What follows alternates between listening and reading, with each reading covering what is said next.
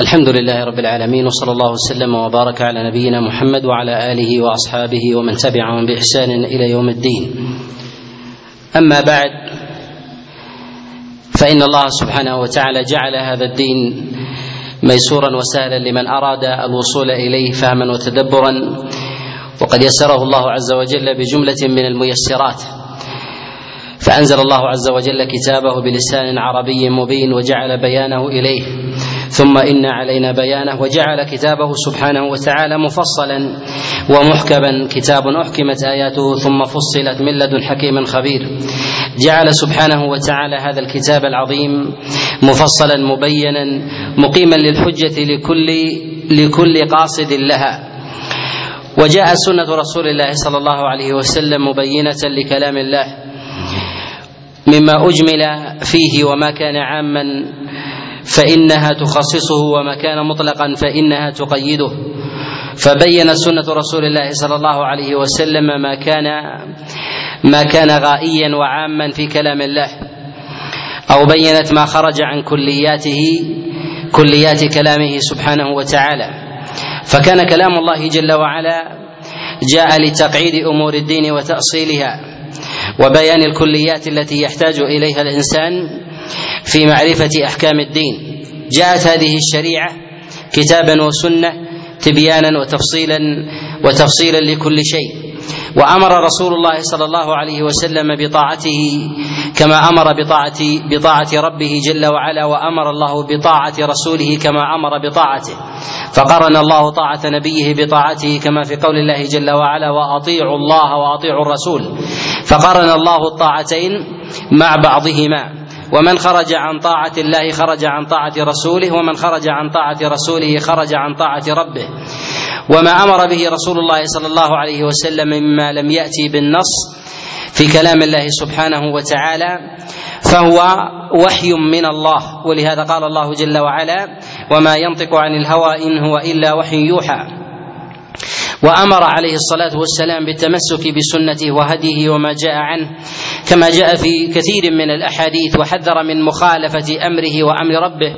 وهذا ظاهر في كلام الله سبحانه وتعالى في قول الله جل وعلا وأن هذا صراطي مستقيما فاتبعوه ولا تتبعوا السبل فتفرق بكم عن سبيله.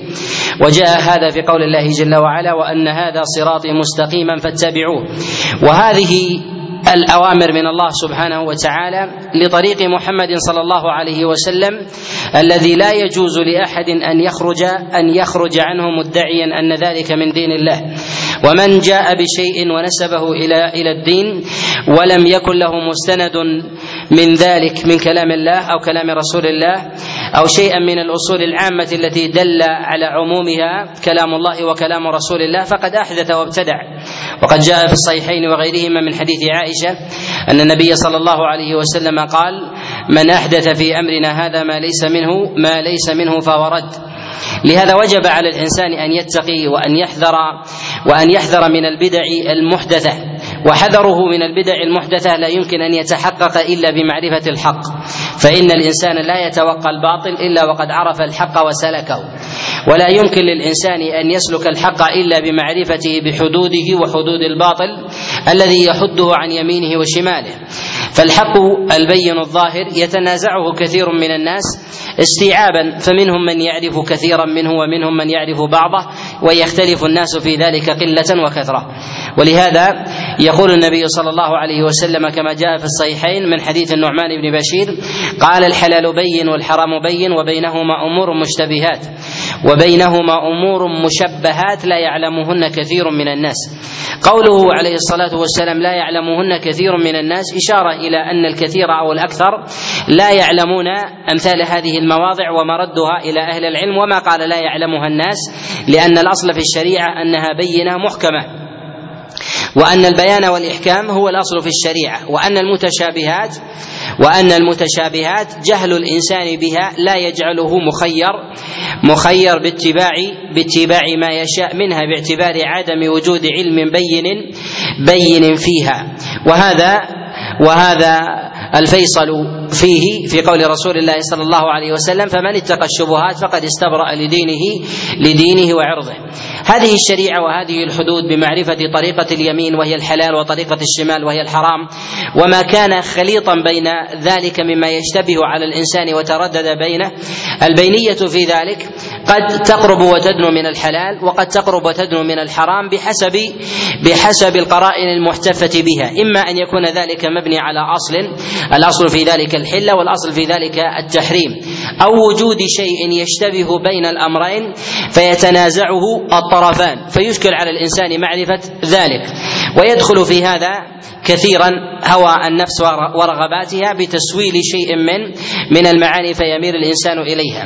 الكلام حول هذه المعاني مما يطول ولكن أردنا بهذه المقدمة أن نبين أن الشريعه أن الشريعة الأصل فيها الإحكام والبيان والظهور والجلاء وأن الله سبحانه وتعالى جعل القصد من إنزال الكتاب وإرسال الرسل هو هذا هذا الأمر حتى إن الأصل من الشريعة أنها بمجرد السماع والإنزال والقراءة يتضح للإنسان الأمر. ولهذا قال الله جل وعلا لنبيه عليه الصلاة والسلام وإن أحد من المشركين استجارك فأجره حتى يسمع كلام الله.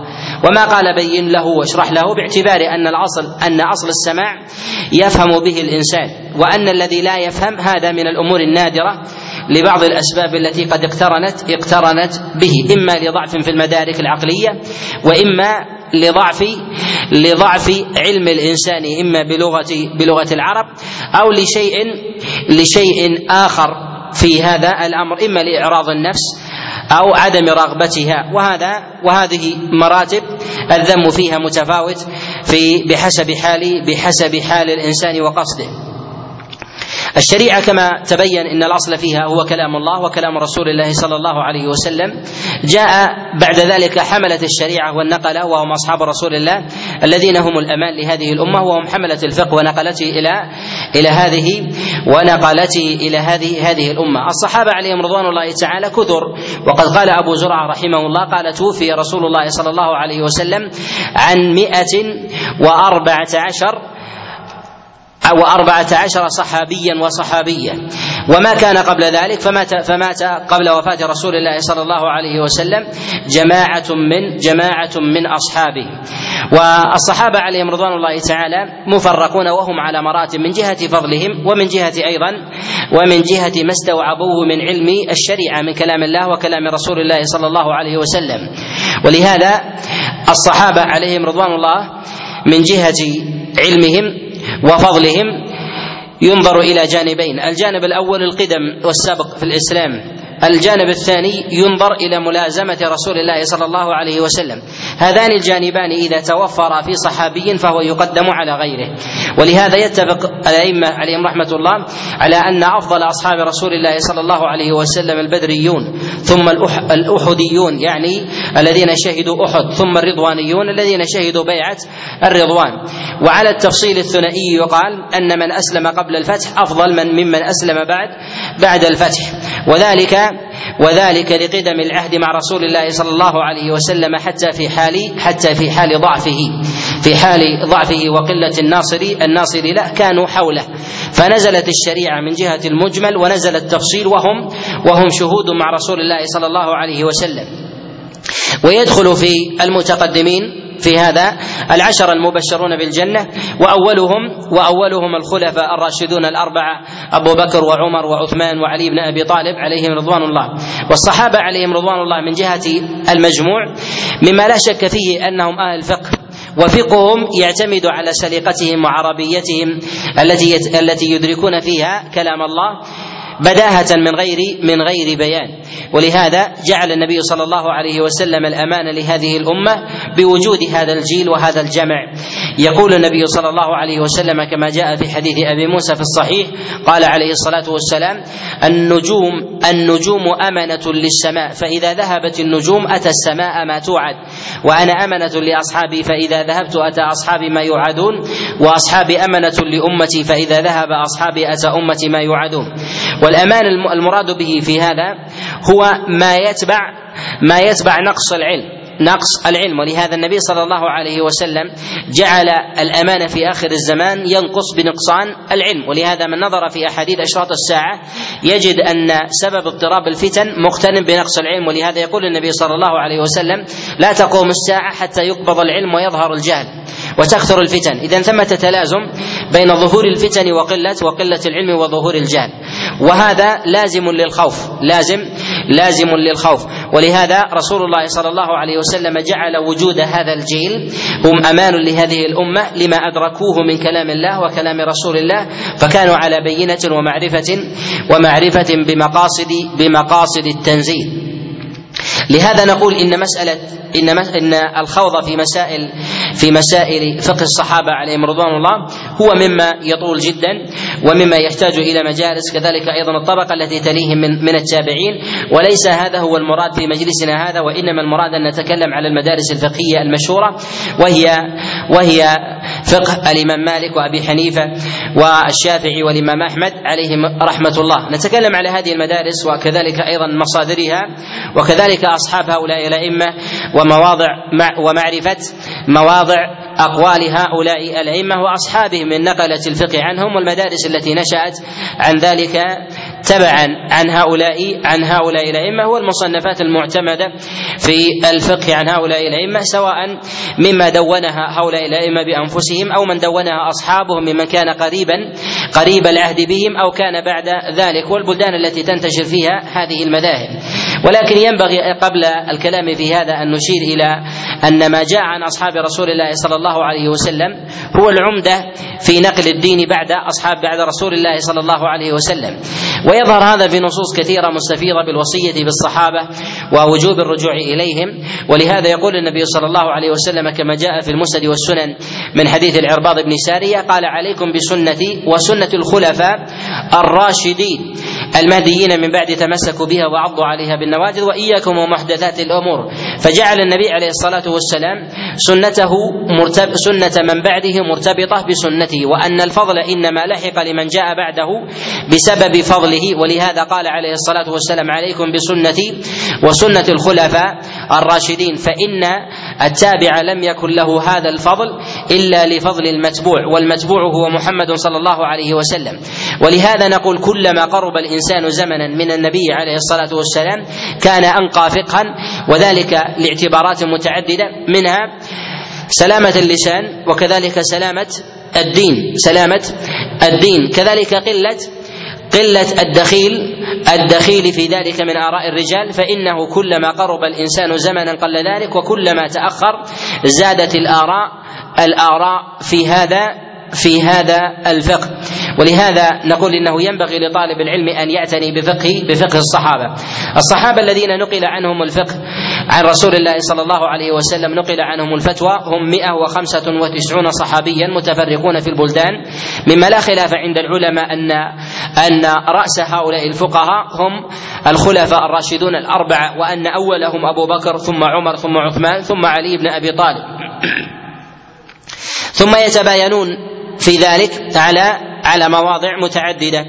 ولهذا يقول ابن المديني رحمه الله اجتمع الفقه اجتمع الفقه في أصحاب رسول الله صلى الله عليه وسلم في علي بن أبي طالب وعبد الله بن مسعود وزيد وزيد بن ثابت وعبد الله بن عباس.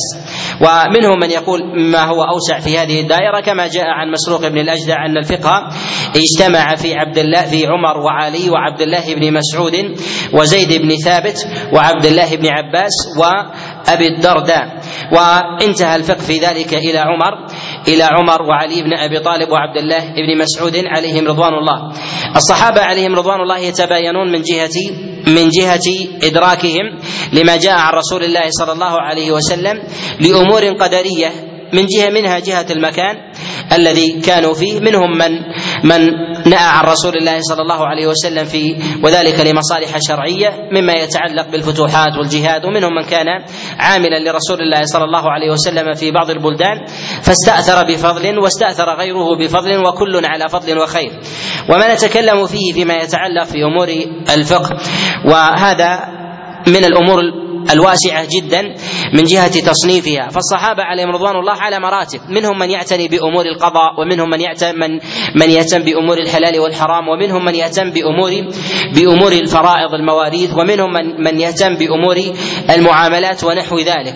ولكن يتفق العلماء على أن الخلفاء الراشدين الأربعة هم يقدمون في جميع الأبواب. يقدمون في جميع الأبواب. ومنهم من يقدم ممن جاء بعدهم في باب دون باب دون باب. ومنهم من يعتمد في الفتية على سبيل العموم ويكون متسع في هذا الباب كما هو الحال في عبد الله بن عباس وعبد الله بن مسعود. ومنهم من يقدم في التفسير كعبد الله بن مسعود ثم بعد ذلك عبد الله بن عباس وذلك في من كان بعد الخلفاء الراشدين. فالخلفاء الراشد الراشدون الأربعة هم جاوزوا القنطرة في هذا على كل أحد ممن جاء بعدهم بعد رسول الله صلى الله عليه وسلم. القضاة من أصحاب رسول الله رسول الله صلى الله عليه وسلم ستة. القضاة من أصحاب رسول الله صلى الله عليه وسلم ستة. هم عمر بن الخطاب وعلي بن أبي طالب وعبد الله بن مسعود وزيد بن ثابت وأبي بن كعب وأبو موسى وأبو موسى الأشعري وهم على مدرستين مدرسة عمر بن الخطاب ويتبعه في ذلك بن مسعود وأبو موسى الأشعري ومدرسة علي بن أبي طالب ويتبعه في ذلك أبي بن كعب وزيد بن ثابت وزيد بن ثابت يأخذ كثيرا من الفقه عن أبي بن كعب عليهم رضوان الله. وهاتان مدرستان من جهة القضاء إذا نظر الإنسان إلى ذلك وسبر أقوالهم يجد أنهم يتشابهون يتشابهون في أمور القضاء في هذا الباب كما روى عبد الرزاق في كتابه المصنف ذلك عن معمر بن راشد عن قتادة ابن دعامة السدوسي في قضاة رسول الله صلى الله عليه وسلم. وأما ما يتعلق في معرفة الحلال والحرام فإنهم يتباينون في هذا والكلام في هذا مما يطول جدا. ولكن ثمة قواعد أغلبية في هذا الأمر ينبغي ضبطها قبل الولوج في مسألة مدارس الأئمة الأربعة عليهم رحمة الله. مما يكاد يتفق عليه العلماء أن المدينة هي العمدة وعليها وعليها المدار وأن العمل في أهل المدينة أقوى و وأمتن من عمل من عمل غيرهم وإنما يختلفون في حجية هذا العمل. وإنما يختلفون في حجية هذا العمل. وسبب ذلك أن الشريعة كتابا وسنة إنما أنزلها الله عز وجل على نبيه في المدينة. وأن ما خرج عن وأن ما خرج من ذلك من وحي الوحي على رسول الله شيء قليل. إما شيء في مكة وإما شيء بين ذلك أو في بعض غزوات النبي عليه الصلاة والسلام كتبوك ونحو ذلك. وأما مجموع ما جاء النبي عليه الصلاة والسلام من المفصل من معرفة الحلال والحرام فإنه كان كان في المدينة. كذلك ما جاء النبي عليه الصلاة والسلام في مسائل في مسائل في مسائل وكذلك ما جاء عن رسول الله صلى الله عليه وسلم في مسائل الحلال والحرام وكذلك ما جاء عن الصحابة فإن مجموعهم مجموعهم في في المدينة. لهذا ينبغي لطالب العلم إذا أراد أن يتبصر وأن يتفقه في مسائل الدين أن يعرف مواضع الأحكام من كلام الله. وهذا أعلى مراتب الفقه أن يكون بصيرا بمواضع الأدلة من القرآن. وهي ما يسميه العلماء بآيات الأحكام في كلام الله. وكلام الله عز وجل كما لا يخفى هو على ثلاثة أنواع. توحيد بأنواعه وحلال وحرام وقصص. والحلال والحرام هو ما يتعلق في امور في أمور الفقه. لهذا ينبغي للإنسان أن يكون عارفا بالأدلة من كلام الله فلا يناسب أن يستدل أحد بشيء من الآثار أو بشيء من المنسوب إلى رسول الله صلى الله عليه وسلم مع أن الدليل ظاهر بين في كلام الله عز وجل. وهذا نوع من القصور عند عند العلماء. ولو ذكر طالب العلم شيئا من الأدلة في السنة لكن ينبغي ألا يغفل ألا يغفل الأدلة الظاهرة من كلام الله سبحانه وتعالى إلا إذا كان الدليل عن النبي عليه الصلاة والسلام أصرح في ذلك وأبين فإن هذه طريقة معتادة عند العلماء بإيراد الظاهر البين من السنة وإغفال وإغفال المجمل من كلام الله سبحانه وتعالى لاحتمال لاحتماله لأمرين لأمرين متناقضين.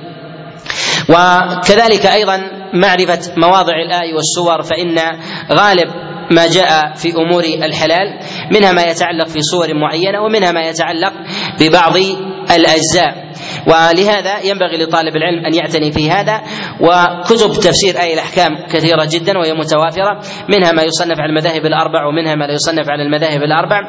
في ذلك ككتاب أحكام القرآن للجصاص وأحكام القرآن لأبي بكر بن العربي وأحكام القرآن للشافعي وتفسير القرطبي كذلك مليء بتفسير آيات الأحكام. وكذلك تفسير ايات آيات الأحكام للقاضي أبي يعلى وغيرها من كتب من كتب التفسير. وكتب التفسير في ما يتعلق بآيات الأحكام هي أكثر وأشهر من هذه ولكن هذه مما يشتهر عند العلماء على على المذاهب على المذاهب الأربعة. إذا قلنا إن إن أقوى الأعمال هو عمل المدينة وذلك لأن العمل ورث عن رسول الله وعن الصحابة وعن بيئة بيئة النبي عليه الصلاة والسلام. فكان العمل العمل فيهم. والعمل إذا استقر في بلد يصعب أن يدخل فيه يصعب أن يدخل فيه وأن يبدل. ولو بدل رأيا لكنه من جهة العمل لا يبدل. من جهة العمل يستقر على هذا الأمر. لهذا نقول إن عمل المدينة مما ينبغي أن يقطع أنه يقدم على غيره في كثير من الأمور ما يتعلق في أحكام الصلاة وما يتعلق في أمور في أمور المزارعة. ما يتعلق في أمور في أمور المزارعة. باعتبار أن أهل المدينة هم أهل أهل زراعة. وكذلك فإن الصلاة مشهودة يرثونها واحدا عن واحد. ولهذا لا يكاد يوجد سنة لا تعرف عند المدينة في أمور الصلاة ثم يعرفها غيرهم مثلا من المكيين أو مثلا من العراقيين والشاميين واليمنيين وغير وغير ذلك. لهذا ينبغي لطالب العلم أن يكون بصيرا بهذه المدرسة عارفا عارفا بها. لهذا الأئمة عليهم رحمة الله اعتنوا بهذا الأمر. بفقه أهل المدينة اعتنى بذلك الإمام مالك وأخذ واستوعب عمل أهل المدينة استيعابا ظاهرا.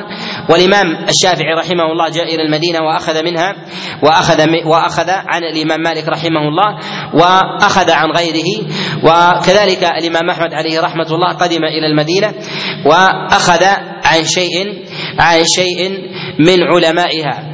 وأما بالنسبة لما يتعلق بالفقه الذي يلي, هذا الجيل وهو جيل الصحابة عليهم رضوان الله ينبغي أن نعلم أن الفقهاء من التابعين إنما أخذوا جلالة قدرهم ومنزلتهم من الصحابة من الصحابة لأنهم ورثوا العلم. الصحابة عليهم رضوان الله ورثوا ورثوا العلم. والعلم كلما قل نقلا كلما قل نقلا قل كدره. وذلك أن العلم كحال كحال الماء والحمله هم الأواني. والنبي صلى الله عليه وسلم أول إناء حمل هذا العلم فأفرغه في الصحابة والصحابة أفرغوه في التابعين والتابعون أفرغوه في أتباع التابعين. وهكذا كلما كثر افراغا كثر كدرا. لهذا ينبغي للإنسان أن يعرف الطبقات الأولى خاصة القريبة القريبة من الصحابة عليهم رضوان الله. لهذا ينبغي لطالب العلم أن يعتني بفقه التابعين أن يعتني بفقه التابعين. وفقه التابعين هم هم الفيصل بين الحقبتين بين ما كان مدرسة الجيل الأول وما كان بين مدرسة الأئمة الأئمة الأربعة.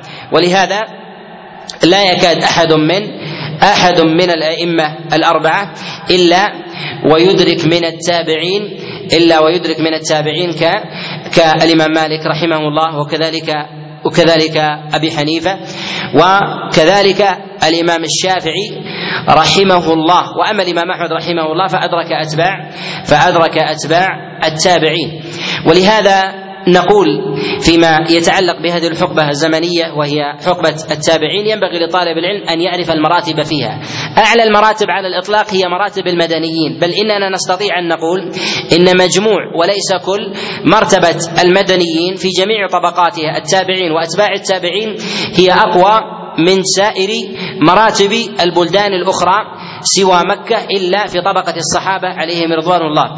وذلك لأن طبقة المدنيين هي طبقة منغلقة في الغالب على نفسها ولا يأتيها ولا يأتيها دخيل بخلاف من كان من البلدان الأخرى وذلك مثلا كالشام والعراق واليمن وغير ذلك.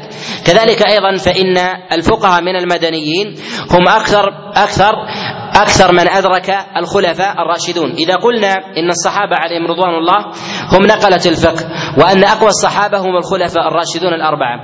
أقوى من نقل عن الخلفاء الراشدين هم أهل المدينة. الذين نقلوا عن الخلفاء الراشدين من المدينة الذين أدركوا الخلفاء الراشدين الأربعة أو بعضهم من المدينة قرابة ثلاثين فقيها.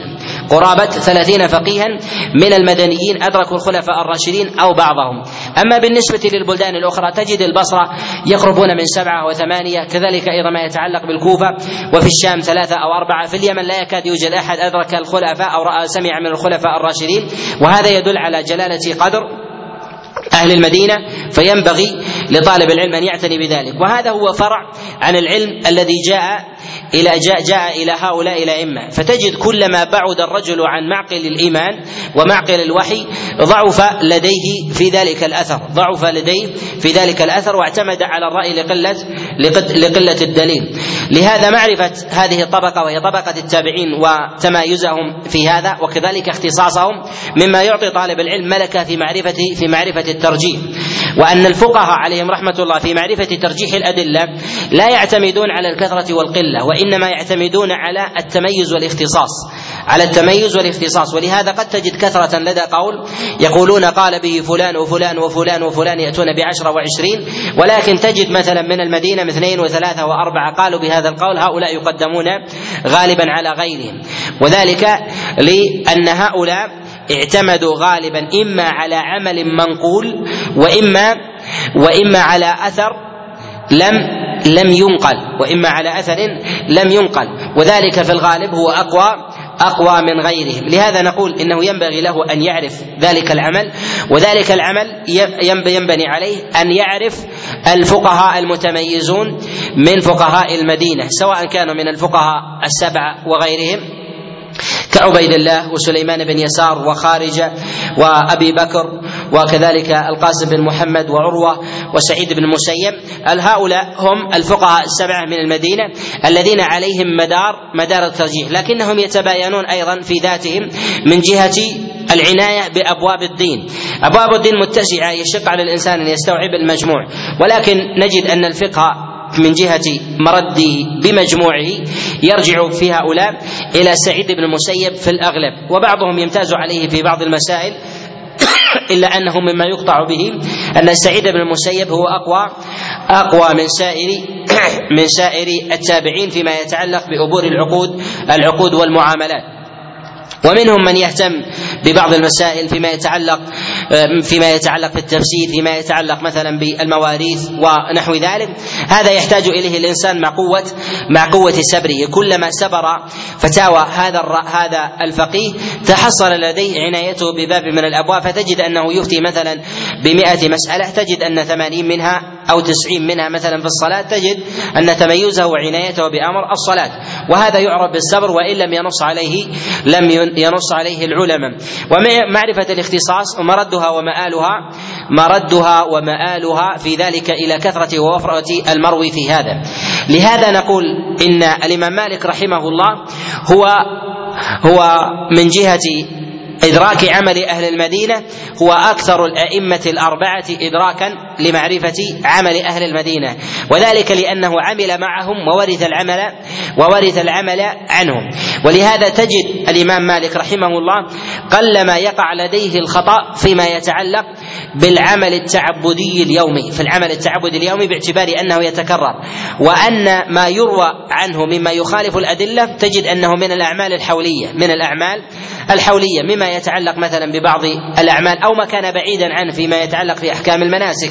فيما يتعلق في أحكام المناسك كما يروى عنه في مساله في مسألة الرمل والاطباع في مسألة أيضا في بعض الأمور الحولية فيما يتعلق مثلا في سته أيام من شوال وغيرها من الأحكام الشرعية. أما ما كان من العمل اليومي فعمل الإمام مالك رحمه الله هو اقوى أقوى من غيره.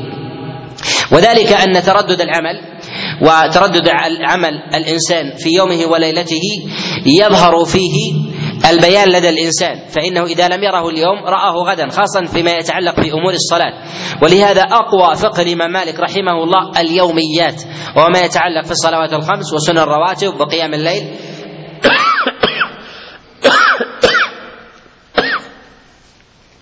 ويليه بعد ذلك ما يتعلق ما يتعلق بأمور العقود والعقود والمعاملات. العقود والمعاملات لأنها تظهر في أحوال الناس وتنقل. وغالب هذه الأمور تؤخذ تؤخذ نقلا ولا تؤخذ نصا. وإن قل النص المرفوع عند الإمام مالك رحمه الله مقارنة في غيره فالمرفوعات المنقولة عن الإمام أحمد رحمه الله عن النبي عليه الصلاة والسلام. وكذلك الشافعي هي أكثر عن مالك مع أن مالك هو مدني وهو في بلد رسول الله صلى الله عليه وسلم. لأن الإمام مالك رحمه الله قوى العمل وجعل العمل مفسرا ومبينا للنص فاعتمد فاعتمد عليه. ولا نقول إن وجود النصوص لدى الإمام مالك من جهة الأصل هي أقل من غيره بل لديه نصوص واكتفى واكتفى بالبينات الفاصلة في هذا في هذا الباب. ولهذا نقول إنه ينبغي للإنسان أن يعتني بفقه الإمام مالك رحمه الله على نحو هذا هذا التسلسل. نبتدئ بأول هذه المدارس وهي مدرسة مدرسة المدينة وابتداؤها في الإمام مالك رحمه الله، المدرسة الأولى هي مدرسة الإمام مالك ابن أنس ابن أبي عامر الأصبحي وهو إمام أهل المدينة، الإمام مالك رحمه الله جمع فقه أهل المدينة واستوعبها ولم يكد يخرج الإمام مالك رحمه الله اخذا للعلم إلا إلا من أهل المدينة. وإنما وتجد غير وتجد غيره اخذوا العلم من خارج المدينة من المدينة وغيرها. فارتحلوا إلى المدينة وارتحلوا إلى غيرها كحال الإمام أحمد عليه رحمة الله وكذلك الشافعي وكذلك أبو حنيفة عليهم رحمة الله. والإمام مالك أخذ العلم عن فقهاء المدينة واهتم بالأثر المنقول والعمل المحكي عن الأئمة الأجلة في هذا في هذا الأمر. وإنما صنف الإمام مالك رحمه الله كتابه الموطأ على هذا الأمر وذلك أنه اعتمد على الأم على العمل أصلا وجاء بما يعضد ذلك العمل وقلما يدع الإمام مالك العمل. وقلما يدع الإمام مالك العمل وقد ترك عمل أهل المدينة للنص في مواضع يسيرة قد أشار إليها ابن عبد البر في مواضعها في كتابه في كتابه الاستذكار. وإلا فالاصل فإنه لا يخرج لا يخرج عن ذلك. ولهذا لما كان الإمام مالك يعتمد على عمل المدينة من جهة الأصل ويجعل النصوص دالة دالة عليه نجد أن الإمام مالك رحمه الله هو أكثر الأئمة اصولا أكثر الأئمة الأربعة اصولا. أصول الإمام مالك هي أكثر من غيره. لماذا؟ لأنه من جهة الأصل يعتمد على أصل أصل أهل المدينة وهذا الأصل يعتمد على أصول أخرى. يعتمد على أصل على أصول أخرى. وهذه الأصول مما يقدم مما يقدم ولا يتقدم عليه أحد هو الكتاب والسنة وكذلك مما يليه بعد ذلك الإجماع ثم القياس ثم ما يتعلق بالاستصحاب والمصالح. المرسلة وما جاء بعد ذلك من عمل أصحاب رسول الله صلى الله عليه وسلم وكذلك قاعدة سد الذرائع وغيرها من القواعد. فيرى أن عمل المدينة هو يعتمد على هذه هذه القواعد. ولهذا كثرت القواعد حتى قيل إن قواعد الإمام مالك رحمه الله هي أكثر من قواعد الأئمة الأربعة مجتمعين. وهذا وإن كان الإطلاق فيه في نظر إلا أنه إلا أن أنه يدل على أن الإمام مالك رحمه الله اعتنى بامر بأمر القواعد وإن لم يحكه وإن لم يحكها نصا إلا أنه يجري عليها يجري عليها من جهة العمل. صنف الإمام مالك رحمه الله كتابه الموطأ وأخذ الفقه عن ائمه عن أئمة المدينة منهم من استوعب أخذه عنه مباشرة ومنهم من أخذ عنه من أخذ عنه بواسطة ومجموع هؤلاء ما يتعلق بالفقهاء السبعة من أهل المدينة الذين تقدم تقدم الكلام الكلام عليهم. أخذ الإمام مالك عليه رحمة الله باستيعاب هذا الفقه ونشره ودونه في كتابه في كتابه الموطأ. وكتابه الموطأ جمع فيه المرفوع وجمع فيه الموقوف. ومجموع ما في الموطأ صحيح ومجموع ما في الموطأ صحيح. وهو من جهة الصحة والنقاوة يقدم على الصحيحين يقدم على الصحيحين. ولكن التفت العلماء إلى الصحيحين لاعتبارات كثيرة منها أن الموق... أن المرفوعات في الموطأ قليلة وأن المرفوعات في الصحيحين كثيرة. جدا. كذلك أيضا فإن الأبواب التي أغفلها الإمام مالك كثيرة جدا والعمدة في ذلك على أحاديث لم يذكرها الإمام مالك رحمه رحمه الله. وهذه الأحاديث إنما جمعها البخاري ومسلم واستوعباها في كتابيهما الصحيحين واشتهر وهما أصح الكتب بعد كتاب بعد كتاب الله على خلاف عند العلماء في في الإمام مالك في كلام الإمام مالك إلا أن بعض العلماء يقولون إن كتاب الإمام مالك لم يتمحض في المرفوع. ولهذا لا يجعلونه هو كتاب حديث متمحض وإنما فيه الموقوف وفيه المرفوع وفيه وفيه الرأي. فيه المرفوع وفيه الموقوف وفيه الرأي. ولهذا تجد بعض العلماء يطلقون أن إن أصح الكتب بعد كلام الله عز وجل والبخاري ومسلم يريدون من ذلك الوحي المتمحض. وأما الإمام مالك رحمه الله فموطأه قد جمع بين هذا بين هذا وهذا. الإمام مالك رحمه الله من جهة فقهه ورأيه له آراء وهو أقل الأئمة الأربعة تعددا للأقوال هو أقل الأئمة الأربعة تعددا لأقواله وأكثر الأئمة الأربعة تعددا لأقواله هو الإمام أحمد رحمه الله ثم يليه بعد ذلك أبو حنيفة. من جهة الكثرة. وسبب قلة الأقوال عن الإمام مالك رحمه الله أنه أخذ القول ولم يأته غيره ولم يأته غيره وهو في بلد النبي ثم إذا كان في بلد النبي والفقهاء من جهة الشيوخ لديه فهو لم ينتقل إلى أحد وإنما أخذ من أهل بلده فهذا أدعى إلى ثباته. بخلاف غيره من كان بعيدا فإنه أخذ من عدة بلدان ثم يأتيه وافدون ياخذ يأخذ عنهم فيتجدد لديه يتجدد لديه من النصوص ما ليس ما ليس في غيره. كذلك أيضا فإن النوازل في المدينة أقل من غيرها. النوازل في المدينة أقل من غيرها. وذلك لأن النوازل في غيرها في البصرة والكوفة ونحو ذلك مما استجد من حواضر الإسلام من المعاملات وكذلك النوازل في المواريث والجهاد والحدود والتعزيرات لكثرة مثلا المعاصي والفسوق وغير ذلك اللي يحدث في أطراف البلدان الإسلامية بخلاف ما يحدث في البلدان. ولهذا تجد المنقول عن الإمام مالك في هذا إنما هي أقوال في مجملات. إنما هي أقوال في في مجملات. الإمام مالك رحمه الله هو أقل الأئمة روايات. و ولهذا إذا أردت أن تلتمس له في مسألة مسألة قولين لا تكاد تجد ما هو أكثر من ذلك بخلاف غيره. ربما يوجد له قولين وربما ثلاثة وربما ما هو أكثر أكثر من هذا الإمام مالك رحمه الله فأكثر أقواله هو قول واحد ويوجد له ويوجد له قولان والإمام مالك رحمه الله تلقى عنه أصحابه أصحابه مذهبه. منهم من أخذ عنه الموطأ ومنهم من أخذ عنه رأيه في خارج الموطأ ويأتي الكلام على هذا. لكن من جهة تلقي مذهب الإمام مالك رحمه الله ينبغي لطالب العلم إذا أراد أن يتفقه بمعرفه بمعرفة فقه الإمام مالك أن يتدرج بمعرفة عمل أهل المدينة وفقههم على على ما تقدم من التسلسل السابق. اولا بمعرفة الفقهاء المدنيين من الفقهاء السبعه وغيرهم لأن لهم أثر على الإمام مالك على الإمام مالك رحمه الله. كذلك أيضا معرفة الشيوخ الذين تأثر بهم الإمام مالك رحمه الله تاثرا مباشرا. وهؤلاء كثر وأظهرهم هو ربيعه بن أبي عبد الرحمن ربيعة الرأي وخارجه. وهؤلاء هم أكثر الذين تأثر بهم الإمام مالك رحمه الله.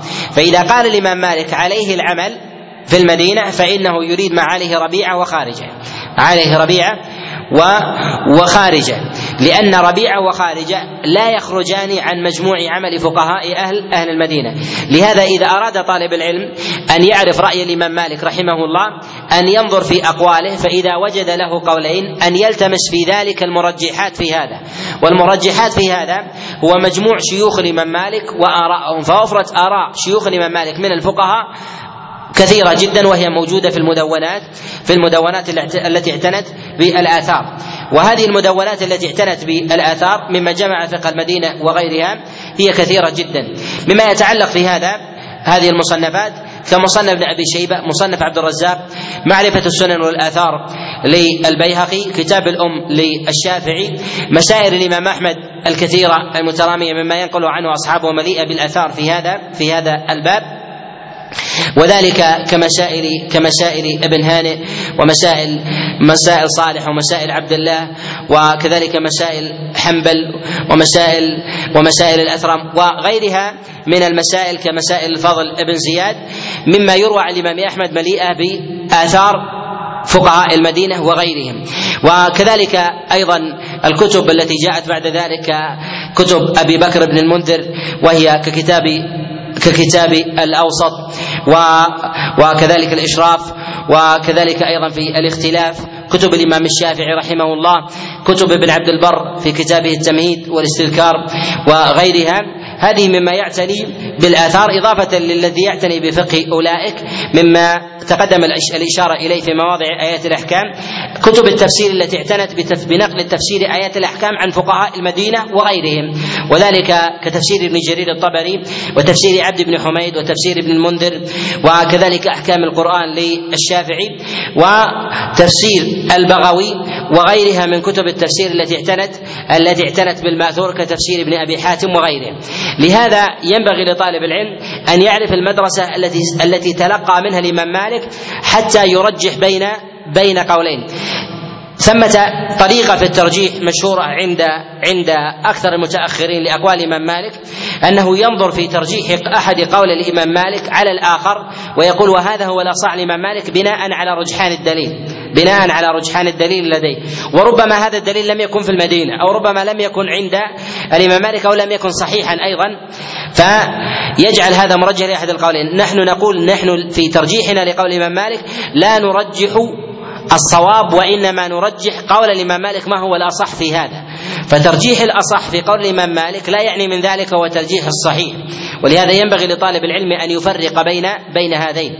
من أعظم أو أقوى المرجحات في أقوال الإمام مالك رحمه الله أن يعتمد الإماء الإنسان فيما دونه الإمام مالك بيده ودونه بيده وهو كتاب وهو كتابه الموطأ وهو العمدة في معرفة أقواله.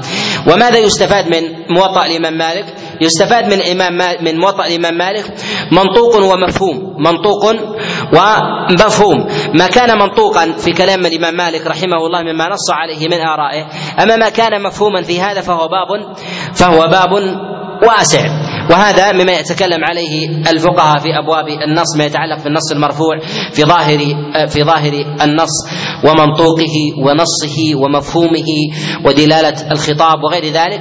ولكن نحن نتكلم على باب المفهوم.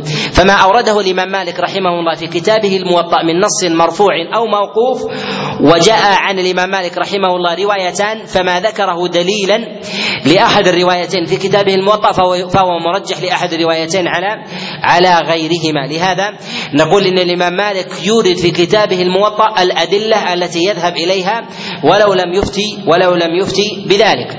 ولهذا لطالب العلم ان ان أن يذكر أو يرجح قولا لمالك لأنه ذكر دليله في كتابه في كتابه الموطأ. ثم يلي بعد ذلك مرتبة وهي ما جاء عن الإمام مالك رحمه الله من المنقول من المنقول عنه. أصحاب الإمام مالك رحمه الله على على طوائف. أشهر هاتين المدرستين في مدرسة الإمام مالك رحمه الله مدرستان المدرسة الأولى هي مدرسة المدنيين. والمدرسة الثانية هي مدرسة المصريين. وثمة مدرسة وهي مدرسة المغاربة وهي المدرسة الثالثة وهي شمال أفريقية. ثم الأندلس وما تفرع عن ذلك في بلدان المغرب ويأتي الكلام على ذلك. مدرسة الإمام مالك رحمه الله في المدينة هي أقوى المدارس. لماذا؟ لأنها أطول أخذا عن الإمام مالك وأوفر.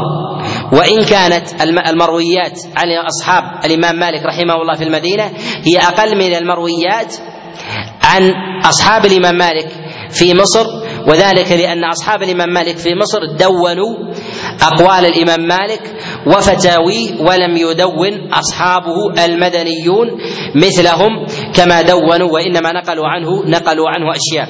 ولهذا اشتهرت واستفاضت مدرسة المصريين على مدرسة المدنيين بوفرة المنقول في ذلك وما اشتهر عنه في كتابه المدونة في كتابه المدونة المنقول عن الإمام مالك. الإمام مالك رحمه الله لم يكتب المدونة وإنما هي مسائل وفتاوى نقلها عنه عبد الرحمن بن القاسم.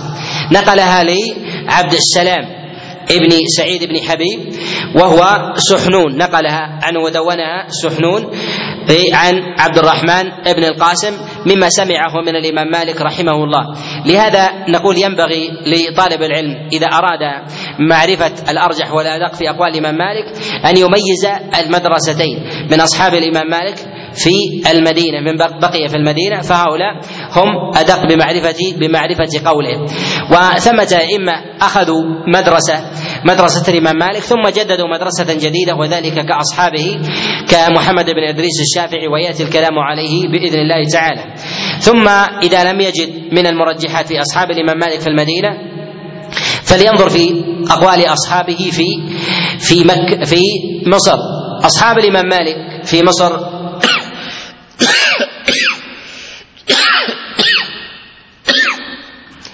أول من نقل فقه الإمام مالك في مصر هو عبد الرحيم عبد الرحيم بن خالد وعثمان بن الحكم. ونقلوا شيئا شيئا يسيرا إلا أنهم لم يدونوا لم يدونوا عنه. وجاء بعد ذلك ممن أخذ عن الإمام مالك رحمه الله عبد الله بن وهب المصري وعبد الرحمن بن قاسم وأشهب بن عبد العزيز وأصبغ ومحمد بن عبد الله بن الحكم وأبوه عبد الله ابن الحكم. هؤلاء هم أشهر أصحاب الإمام مالك رحمه الله في مصر وأشهر هؤلاء هم عبد الله بن وهب وعبد الرحمن بن القاسم وهما إمام المدرسة وهم من نشر مدرسة مدرسة الإمام مالك رحمه الله في مصر وكان في مصر لا يعرف إلا قول إلا قول الإمام مالك رحمه الله. أخذ عبد الله بن وهب وعبد الرحمن بن القاسم مباشرة من الإمام مالك وأخذوا أيضا بواسطة أخذوا بواسطة من بعض أصحابه الذين قدموا قبل ذهابهم إليه بمصر وانتقلوا إليه في المدينة فأخذوا عنه فأخذ عنه عبد الرحمن بن القاسم وعبد الرحمن بن القاسم أكثر أخذا من عبد الله بن وهب عن الإمام مالك رحمه الله. وعبد الرحمن بن القاسم إنما أخذ عن الإمام مالك أكثر لأنه دام عنده أكثر فأخذ عنه الفقه أكثر وعبد الله بن وهب أخذ عنه الحديث أكثر. ولهذا يوصف عبد الله بن وهب بالعلم ويوصف عبد الرحمن بن القاسم بالفقه. فكان نتاج لقاء عبد الرحمن بن القاسم بالإمام مالك رحمه الله هو كتاب المدونة التي التي دونها سحنون عليه رحمة الله. فكانت هذه المدونة هي جملة من المسائل من مسائل عبد الرحمن بن القاسم الإمام الإمام مالك عليه عليه رحمة الله. ولهذا نقول إذا وجد قولان للإمام مالك قول قاله في المدينة ونقله عنه أصحابه في المدينة وقول نقله عنه نقله عنه أهل مصر فالمترجح في ذلك هو ما قاله ما قاله في المدينة. وذلك لأمور. منها ما تقدم الإشارة إليه أن أهل المدينة هم أدوم وأبقى عند الإمام مالك وأدرى وأدرى بقوله وأما الأفاقيون الذين جاءوا إلى الإمام مالك فأخذوا منه فأخذوا منه على سبيل على سبيل الاعتراض المدونة لإمام مالك هي أوسع مدونة في مذهب الإمام مالك. أخذت عنه الفقه مباشرة أخذت عنه الفقه مباشرة. وهي نظير كتاب الأم للإمام للإمام الشافعي رحمه الله. مع الفرق في هذا الإمام الشافعي دون كتابه الأم إما بنفسه أو بإملائه مباشرة بخلاف بخلاف المدونة فإنها دونت على الإمام مالك رحمه الله وربما لم يعلم لم يعلم عليه رحمة الله أن يكون ذلك مصنفا بعده على هيئته التي كانت كانت عندنا بخلاف كتاب كتاب الأم. المدونة أصبحت هي العمدة وعليها تفرعت كتب المالكية في هذا في هذا العصر وما سبقه من وما سبقه من عصور. وعليها خرج المالكيون وبحثوا ونظروا وشرحوا وبينوا وفصلوا ودللوا أيضا. بل إن المختصرات المتداولة في مذهب الإمام مالك رحمه الله هي مردها مردها إلى مذهب إلى المدونة في مذهب الإمام مالك رحمه الله. حتى إن مصنفها في مصنفها في ذلك والسحنون يلقب بمالك يلقب بمالك مالك الصغير باعتبار أن له فضل على الإمام مالك بجمعه بجمعه لفقهه في هذا في هذا الكتاب.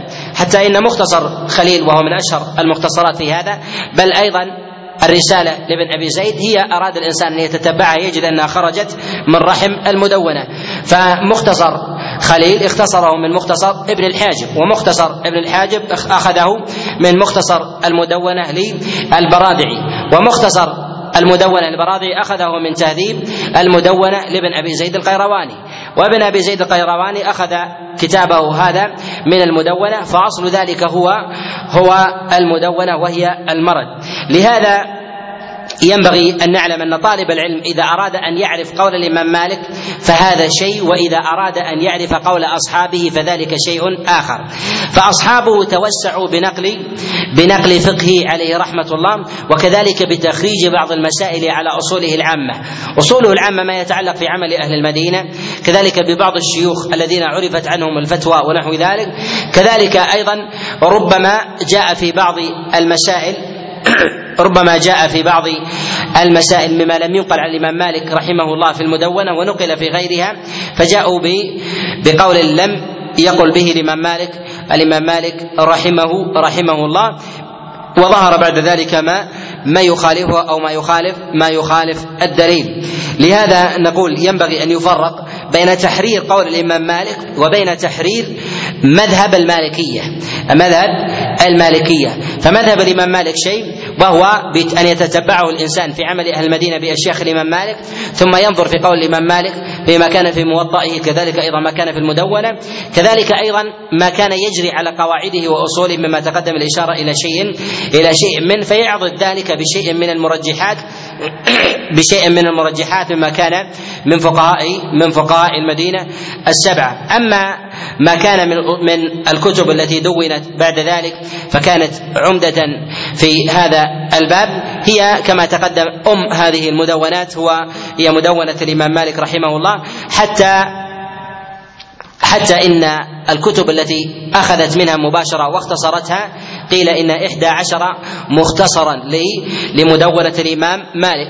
أشهر هذه أشهر هذه المختصرات هو مختصر البراذعي ومختصر ابن أبي الزمنين اختصر المدونة وهو أشهر المختصرات حتى قال القاضي عياض رحمه الله على مختصر المدونة لابن زمنين قال إنه أقوى المختصرات باتفاق يعني باتفاق باتفاق العلماء من المالكية وهو وهو أدقها. ثم جاء بعد ذلك من اعتنى بالمدونة من جهة الشرح وكان المسار في ذلك على مسارين أناس يختصرون وأناس وأناس يشرحون كعادة كثير من كعادة كثير من الكتب.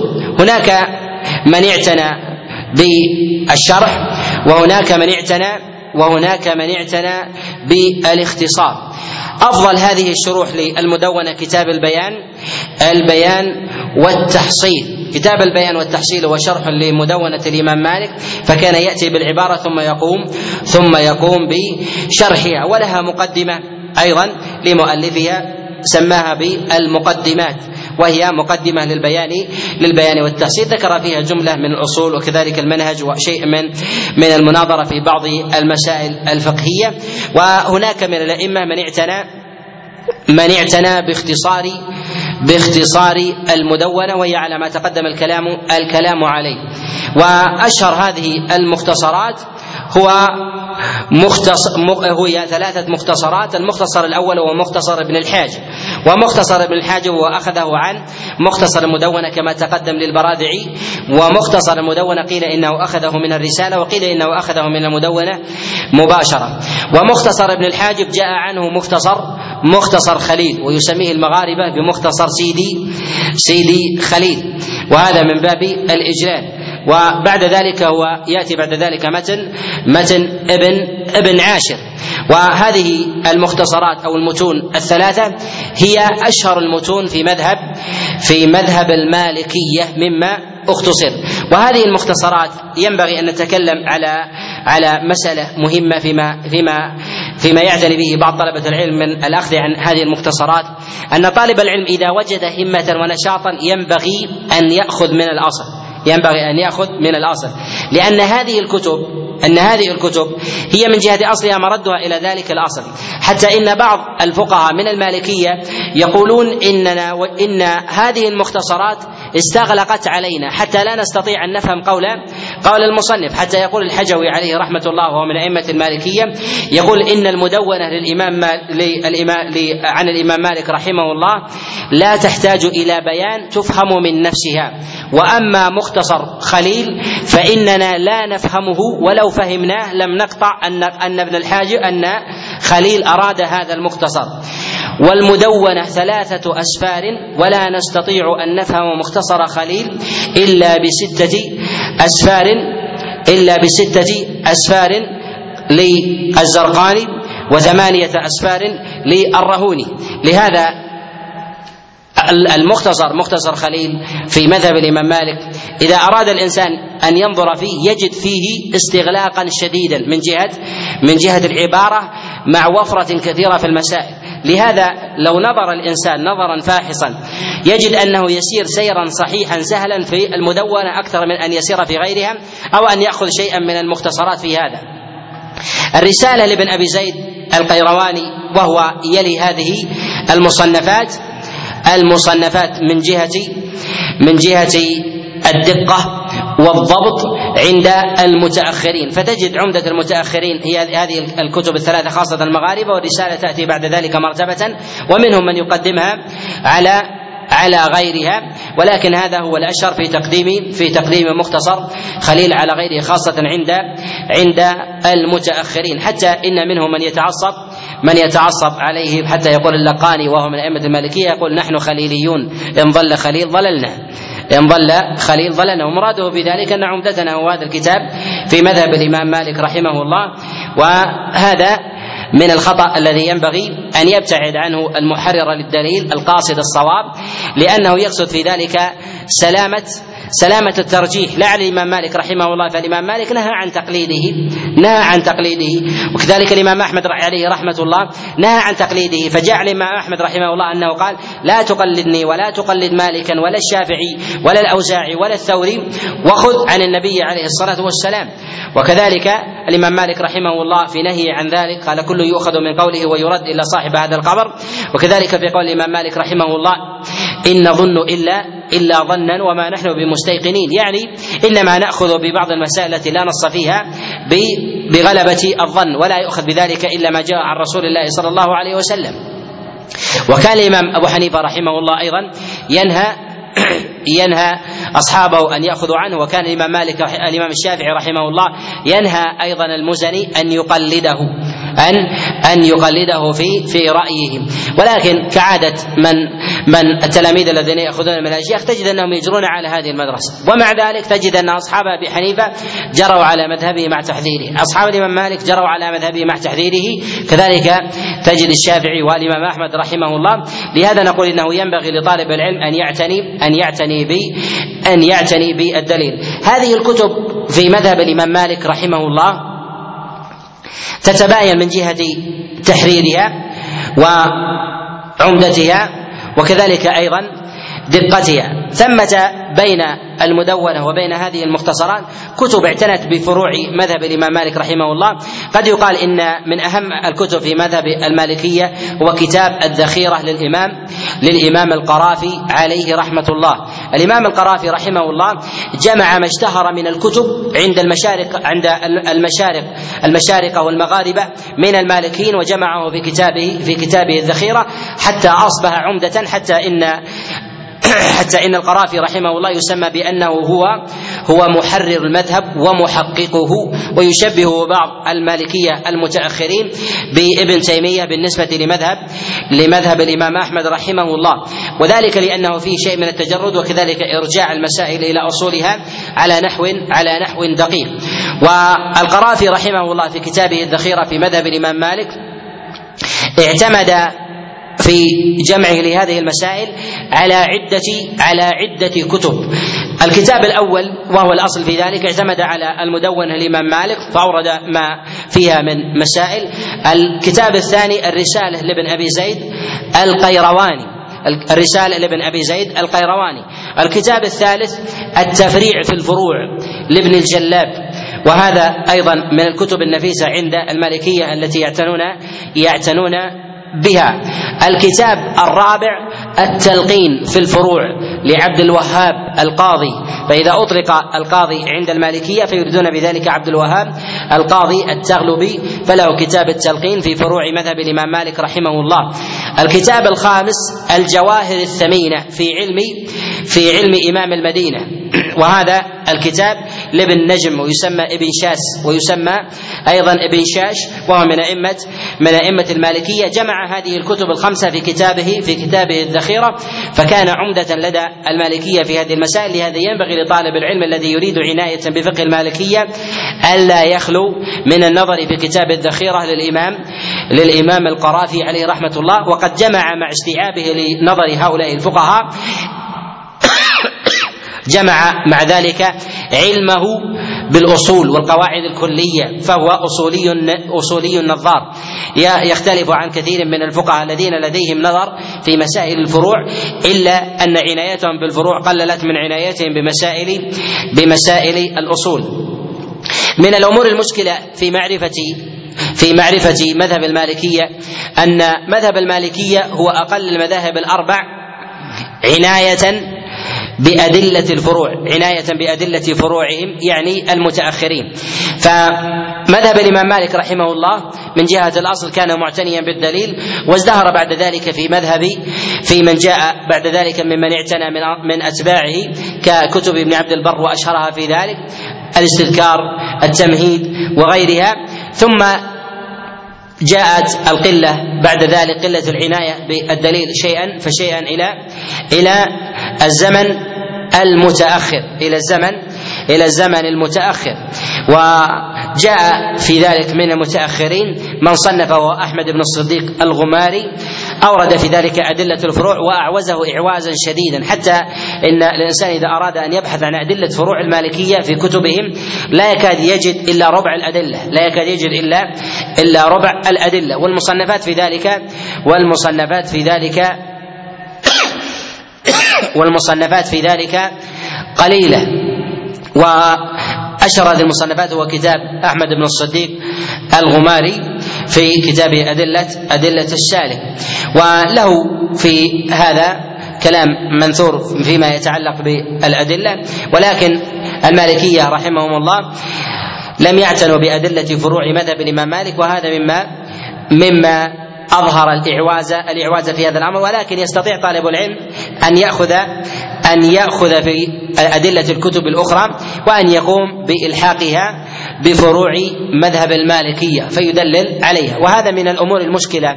أن بعض الكتب المتأخرة حينما تحكي قول الامام مالك يقولون ويستدل بكذا بين الإمام مالك ما استدل.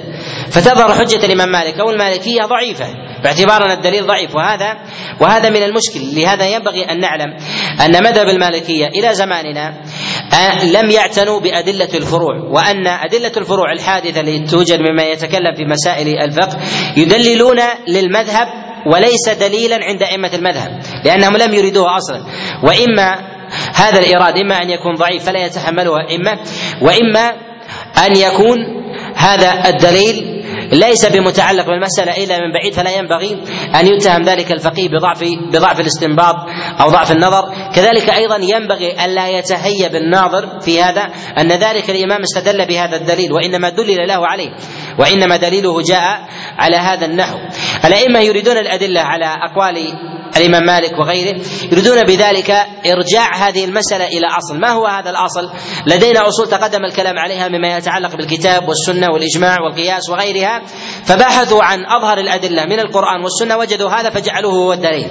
ربما لديه دليل ما هو أقوى من ذلك ولم تستحضره. لهذا ينبغي لطالب العلم إذا أراد أن يستدل بمسألة ألا ألا يقول استدلوا بكذا. يعني المالكية وإنما يقول يستدل لهذا القول يستدل لهذا القول حتى يفرق بين القول الذي يستدل به المذهب وبين ما يستدل به غيرهم غيرهم لهم. وهذا من الأمور التي ينبغي ينبغي العناية العناية بها. أسهل المتون متون الكتب المالكية في هذا وكتاب الرسالة لابن أبي زيد القيرواني من جهة من جهة العبارة. وكذلك أيضا قرب الكتاب إلى إلى آراء الإمام مالك.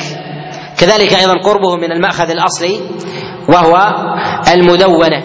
إلا أن الرسالة لابن أبي زيد أخذ عليها بعض المسائل التي خالفت المنصوص في مذهب الإمام مالك رحمه الله و وقد بين ذلك أحد الشراح وهو صاحب كتاب تحرير المقالة في شرح الرسالة بينها في ثنايا في ثنايا الشرح فيما خالف فيما خالف فيه ابن أبي زيد القيرواني في كتابه الرسالة المشهور في مذهب الإمام مالك والمنصوص والمنصوص والمنصوص عليه. وأما المدرسة الثانية وهي مدرسة الإمام الشافعي محمد بن إدريس الشافعي رحمه الله. ومعلوم أن الإمام مالك هو من شيوخ الإمام الشافعي وأن الإمام أحمد رحمه الله من تلامذة الشافعي. الأئمة الأربعة الذين التقوا ببعضهم التقى الإمام مالك بالشافعي والتقى الإمام أحمد بالشافعي. وأما أبو حنيفة فلم يلتقي به الإمام أحمد ولم يلتقي به الشافعي. واختلف في التقاء الإمام مالك بأبي حنيفة هل التقى به؟ التقى به أم لا؟ وقيل إنما التقى بإبراهيم بن طهمان ونقل إليه ونقل إليه أقواله. فكان الواسطة بينهما إبراهيم بن طهمان على قول بعض بعض العلماء. ولهذا ظهر تأثير الإمام مالك على الإمام الشافعي رحمه الله ولم يظهر تأثيره على أبي حنيفة ولا ولا تأثيره مباشرة على الإمام أحمد رحمه الله. فالإمام الشافعي هو شيخ للإمام أحمد ومالك هو شيخ للشافعي. الشافعي رحمه الله أخذ الفقه ابتداء في مكة وذلك على شيخه مسلم بن خالد الزنجي فكانت أول مدارسه في ذلك. فنشأ في ذلك بعد بلوغه. فنشأ في ذلك بعد بلوغه وأجيز في التدريس وأول تدريسه كان بمكة. وهذه المدرسة للإمام مالك لا يكاد يذكرها ليذكرها من يتكلم على مذهب الإمام مالك وذلك لأن مذهب الشافعي لأن الشافعي لم يدون عنه أقوال في مكة. وإنما كان يفتي أقوالا اندثرت وكان في حداثة سنه فأقواله لم تدون عنه. ثم بعد ذلك انتقل إلى اليمن. ودرس في في اليمن وأخذ أيضا عن بعض عن بعض فقهائها وأخذ اسيرا من اليمن إلى إلى بغداد وذلك بوشاية من بعض الوشاة فأخذ إلى ذلك. ثم التقى بمحمد بن الحسن في العراق وناظره وكان بينهما شيء من المناظرة ولم يلتقي بأبي حنيفة عليه رحمة الله وصار بينه وبين محمد بن الحسن. فكان للشافعي رحمه الله مجالس في مجالس في العراق. ثم انتقل بعد هذا بقائه في العراق وجلس في ذلك يسيرا. ثم انتقل إلى مكة وجلس فيها نحوا من عشر من عشر سنين. ثم رجع إلى العراق. وجلس فيها يسيرا وذهب بعد ذلك إلى إلى مصر ومكث في مصر خمس سنوات. مكث في مصر خمس سنوات ولهذا مدرسته في مصر مدتها يسيرة وهي أزهر مدارسه. وذلك لأنه قدم إلى مصر وهي أحوج ما تكون إلى مدرسة تعتني بالدليل تعتني بالدليل. وأصحاب الإمام مالك رحمه الله الذين انتقلوا من المدينة وانتقلوا إلى مصر حملوا آراء الإمام مالك وليس معهم أدلته. وليس معهم أدلة. فجاء الإمام الشافعي فأصبحت له شوكة في مصر لأنه من حملة الأدلة. من حملة الأدلة. كما تقدم من أصحاب الإمام مالك في مصر ممن أخذ عن الإمام مالك بن وهب وعبد الرحمن بن القاسم ومن جاء تبعهم في ذلك وأخذ عنهم كأشهب بن عبد العزيز وكذلك أصبغ بن القاسم وكذلك أيضا عبد الله بن الحكم ومحمد ابن ابن عبد الله ابن الحكم. هؤلاء وغيرهم ممن أخذوا الفقه فقاموا يخرجون فكانوا يحملون فتاوى ولا يحملون أدلة تدلل على جميع ما ينقلون من الفتاوى كذلك أيضا فإن تحريرهم للمسائل النازلة مما يعوزهم كثيرا. فكان أكثرهم تصدرا في هذا الباب هو عبد الرحمن بن القاسم لأنه أكثرهم فقها. لأن لأن عبد الرحمن القاسم أكثرهم فقها ونقلا عن الإمام الإمام مالك رحمه الله. وعبد الله بن وهب هو أكثرهم حديثا. فنقل ما يملك من شيء من حديث فجاء الإمام الشافعي وكان حاملا للفقه والحديث فاشتهرت مدرسته في ذلك. فكان يعرف أخذه عن الامام مالك فيسأل عن أقوال الامام مالك فيأتي بالأدلة ويخالفه فتارة يوافق الإمام مالك وتارة يخالفه حتى ظهرت مدرسة الإمام الشافعي رحمه الله. فدون المصنفات فكان مذهبه في ذلك دقيقا. وبين أصوله رحمه الله باعتماده على الكتاب والسنة وكذلك أيضا الإجماع والقياس كما نص على ذلك في كتابه الرسالة. ونص أيضا على مسألة مهمة أن مذهبه رحمه الله هو ما عليه الصحابة وأنه إذا وجد قول من أقوال الصحابة ولا يوجد له مخالف قال ونقول به. ولهذا يقول عن الصحابة عليهم رضوان الله قال هم فوقنا في كل علم واجتهاد في كل علم واجتهاد وفضل فهو يقدمهم في كل شيء واذا وقد نص في كتابه الرسالة على أن الصحابي إذا جاء عنه قول من الأقوال ولا يعرف له مخالف قال ونذهب ونذهب إليه. وقول الواحد منهم أحب إلينا.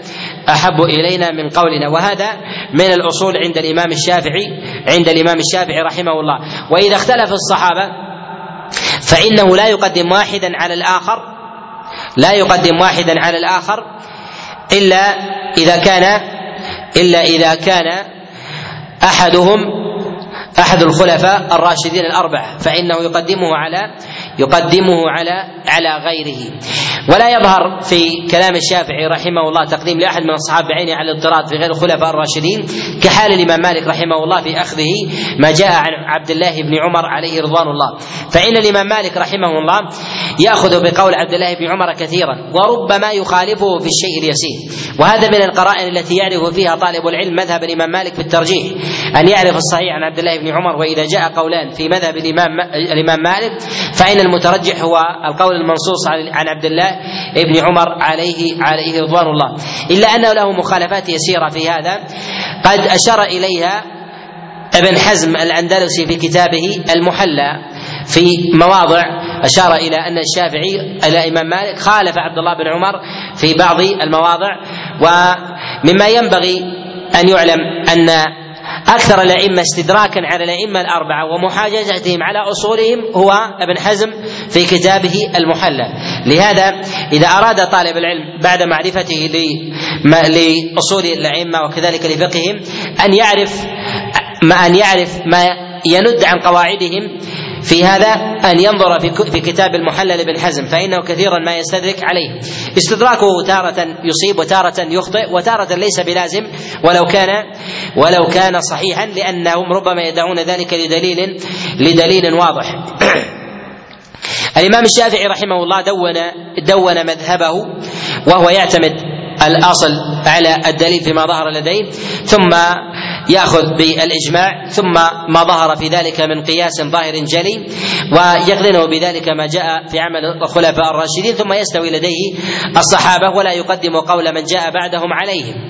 ثم بعد ذلك يجتهد في مسألة في ذلك برأيه.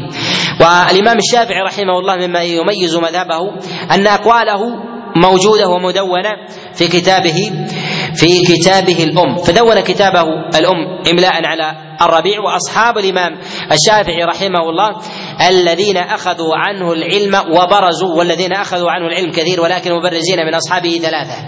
الربيع بن سليمان المرادي المؤذن المصري والمزني والبويطي هؤلاء الثلاثة وهم على ثلاثة مراتب.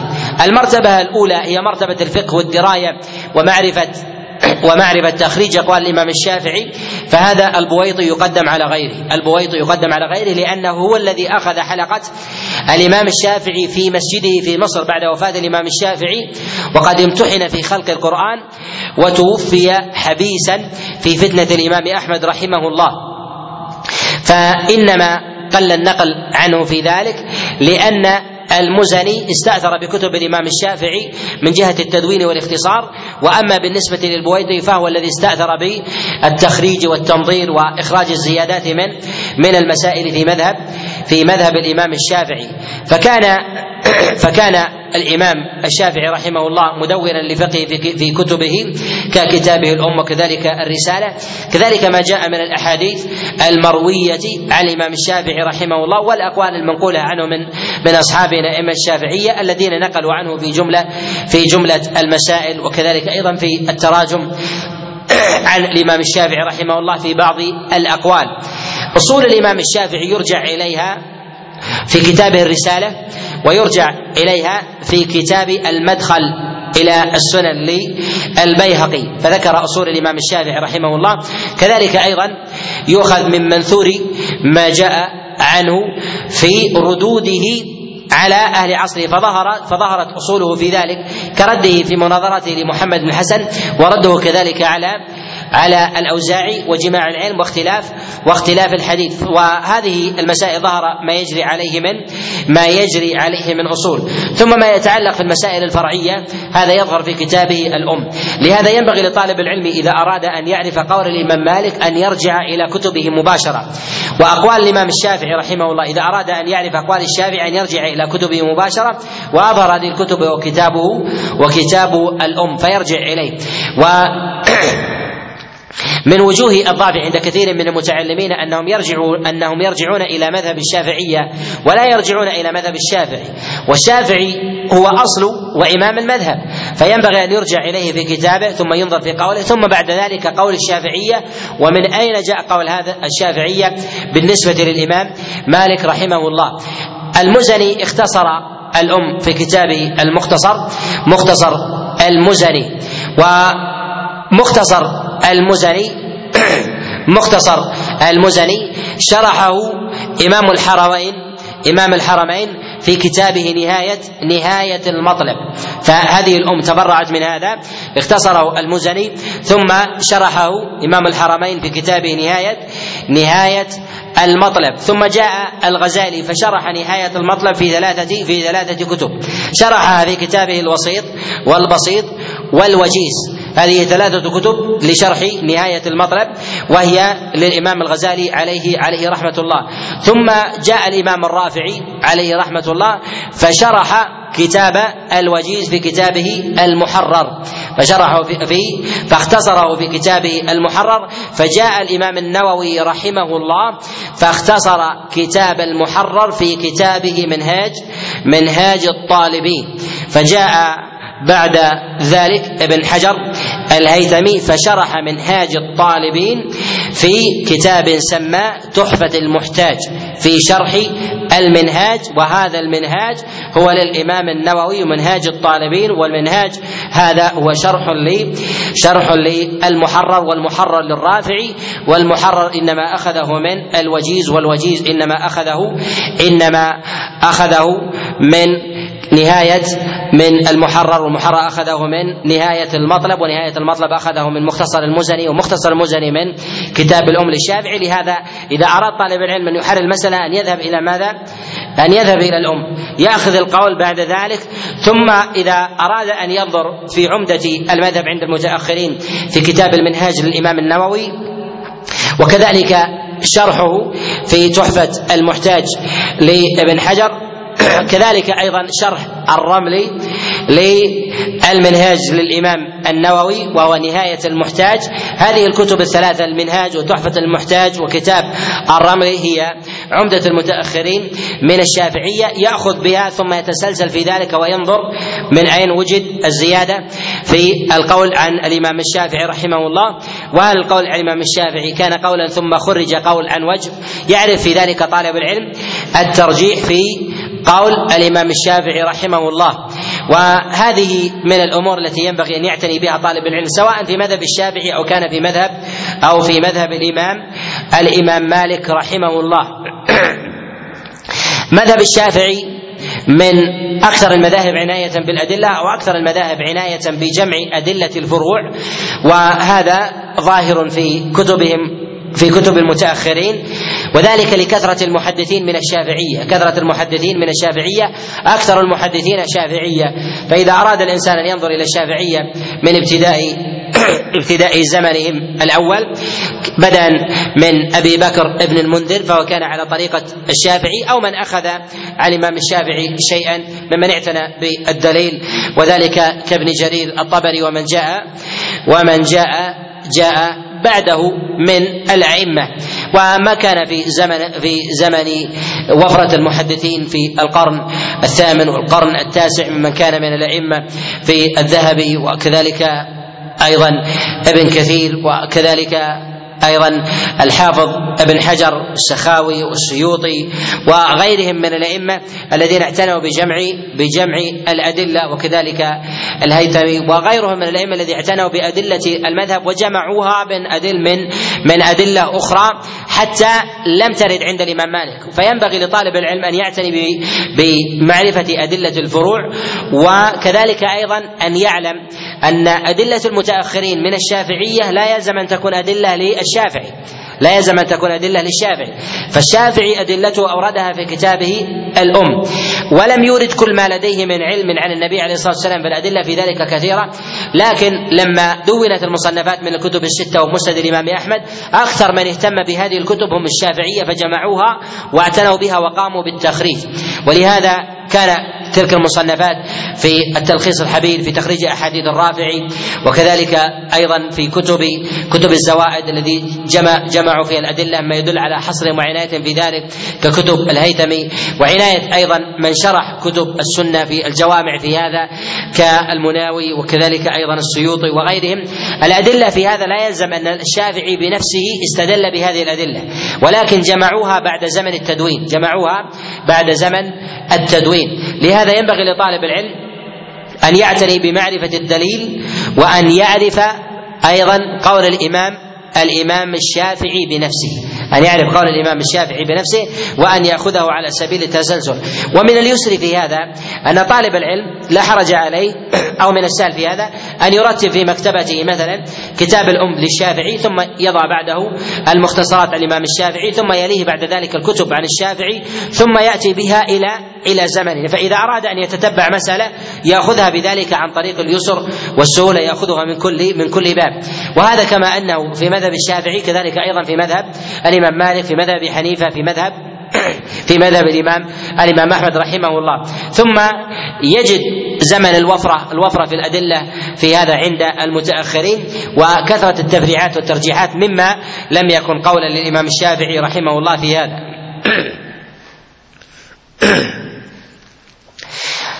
مذهب الإمام أحمد رحمه الله وهو أحمد بن محمد بن حنبل الشيباني وهو إمام السنة.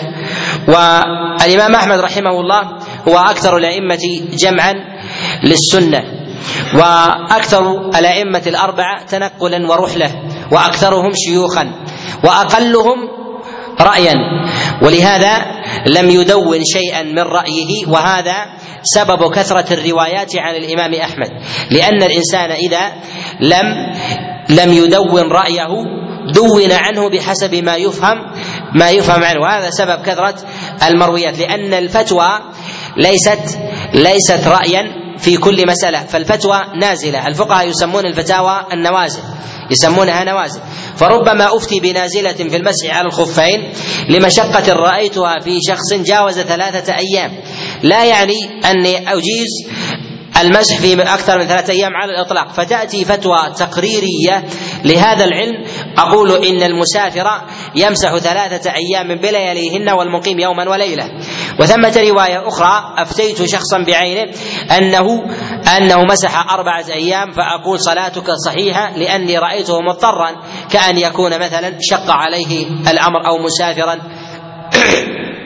أو مجاهدا أو نحو ذلك فتحمل بعض هذه المسائل على أنها روايتين. أنها روايتين وهذا سبب كثرة ال ال ال الآراء المروية عن الإمام أحمد رحمه الله. والآراء المروية عن الإمام أحمد متعددة.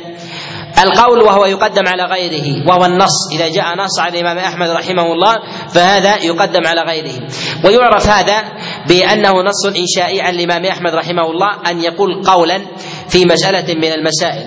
فينشئ مسألة من المسائل فهذا يقدم على غيره. يأتي بعد ذلك جواب السؤال. أن يأتي جواب سؤال عن الإمام أحمد في ذلك فهذا فهذا يليها مرتبة. ثم بعد ذلك الرواية. الرواية عن الإمام أحمد هي التي تحكى من غير ذكر النص فلا يعرف السياق الذي جاء عن الإمام أحمد رحمه الله ولا يعرف المناسبة وإنما وإنما جوز أحمد كأحمد أحمد كذا فلا تعرف المناسبة فهل جوزها في فتية أو في نص ونحو ونحو ذلك. لهذا ينبغي أن يفرق. كذلك يليها بعد ذلك الوجه الوجه في هذا وذلك لأنه يوجد مثلا عن الإمام أحمد مسألة تحتمل تحتمل وجهين فيحمل قول على وجه ويحمل قول على على وجه وبعضهم يجعل الروايات وجوه. وأضعف هذه التخريج أضعف هذه التخريج. وهو إخراج قول للإمام لم يقل به للازم مسألة أخرى للازم مسألة مسألة أخرى. وذلك على سبيل المثال مثلا الإمام أحمد رحمه الله يجيز للخطيب أن يخطب على غير طهارة قال ولو كان جنوبا ولو كان ولو كان جنوبا هذا نص في المسألة. نستطيع أن نخرج فيها مسائل مسائل أخرى. من هذه المسائل التي نخرجها على مذهب الإمام أحمد منها أن الإمام أحمد يوجب في الخطبة قراءة الآية. على هذا نجيز للإمام أحمد أنه يرى جواز قراءة الجنب للقرآن إذا كان إذا كان آية. هذا التخريج أو نص؟ تخريج. ولكن هذا التخريج هو أضعف مراتب مراتب المنسوب للإمام أحمد رحمه الله. لماذا؟ لأنه ربما يطرأ على الإنسان نسيان بلوازم قوله لأنه بشر. لأنه بشر. لهذا نقول إن التخريج في ذلك هو أضعف أضعف المرء. لهذا ينبغي لطالب العلم أن يفرق أن يفرق بينه فالتخريج لم ينت لا ينتهي بابه. يستطيع الإنسان أن يخرج إلى اليوم. أشياء لم يخرجها أحد أحد قبله. لهذا ينبغي لطالب العلم إذا أراد أن أن يعرف مذهب الإمام أحمد رحمه الله أن يبحث عن مواضع النصوص عن الإمام أحمد. مواضع النصوص هي رواياته. رواياته هي في ما يرويه عنه ابن عبد الله وكذلك صالح وحنبل بن إسحاق والفضل بن زياد وكذلك الأثرم وغيرهم. ممن نقل عن الإمام أحمد رحمه الله المرويات في هذا بالنصوص وهي مستفيضة. يليها بعد ذلك كتب نقلت عنه بأسانيد وذلك كتب القاضي أبي يعلى وكذلك أيضا الخلال في هذا الذي أخذ عن تلامذة الإمام أحمد رحمه الله. وذلك كابنه عبد الله وكذلك الأثرم فدون في ذلك وجمع المرويات عن الإمام أحمد وله جامع وفير لو اجتمع عند المتأخرين لكفاهم عن كثير من مسائل الإمام أحمد رحمه الله حتى إنه يقارن بسحنون في مذهب الإمام الإمام مالك. فإن سحنون في جمعه للمدون عن ابن القاسم عن الإمام مالك كذلك الخلال في جمعه المرويات وإن لم يلقى الإمام أحمد مباشرة فجمع المرويات عن الإمام أحمد والمنقول عنه في ذلك عن كثير من أصحابه كابن عبد الله وكذلك الأثرم فجمع جمعا وفيرا وطبع جملة من من مرويات الخلال في في أجزاء ومنها ما هو ومنها ما هو مفقود. ويعرف مذهبه في هذا ينبغي أن يرجع الإنسان إلى النصوص والنصوص تجتمع في المرويات. ثم بعد ذلك تأتي الروايات المحكية الروايات المحكية أن يقول رواية عن أحمد وهكذا ويسكت.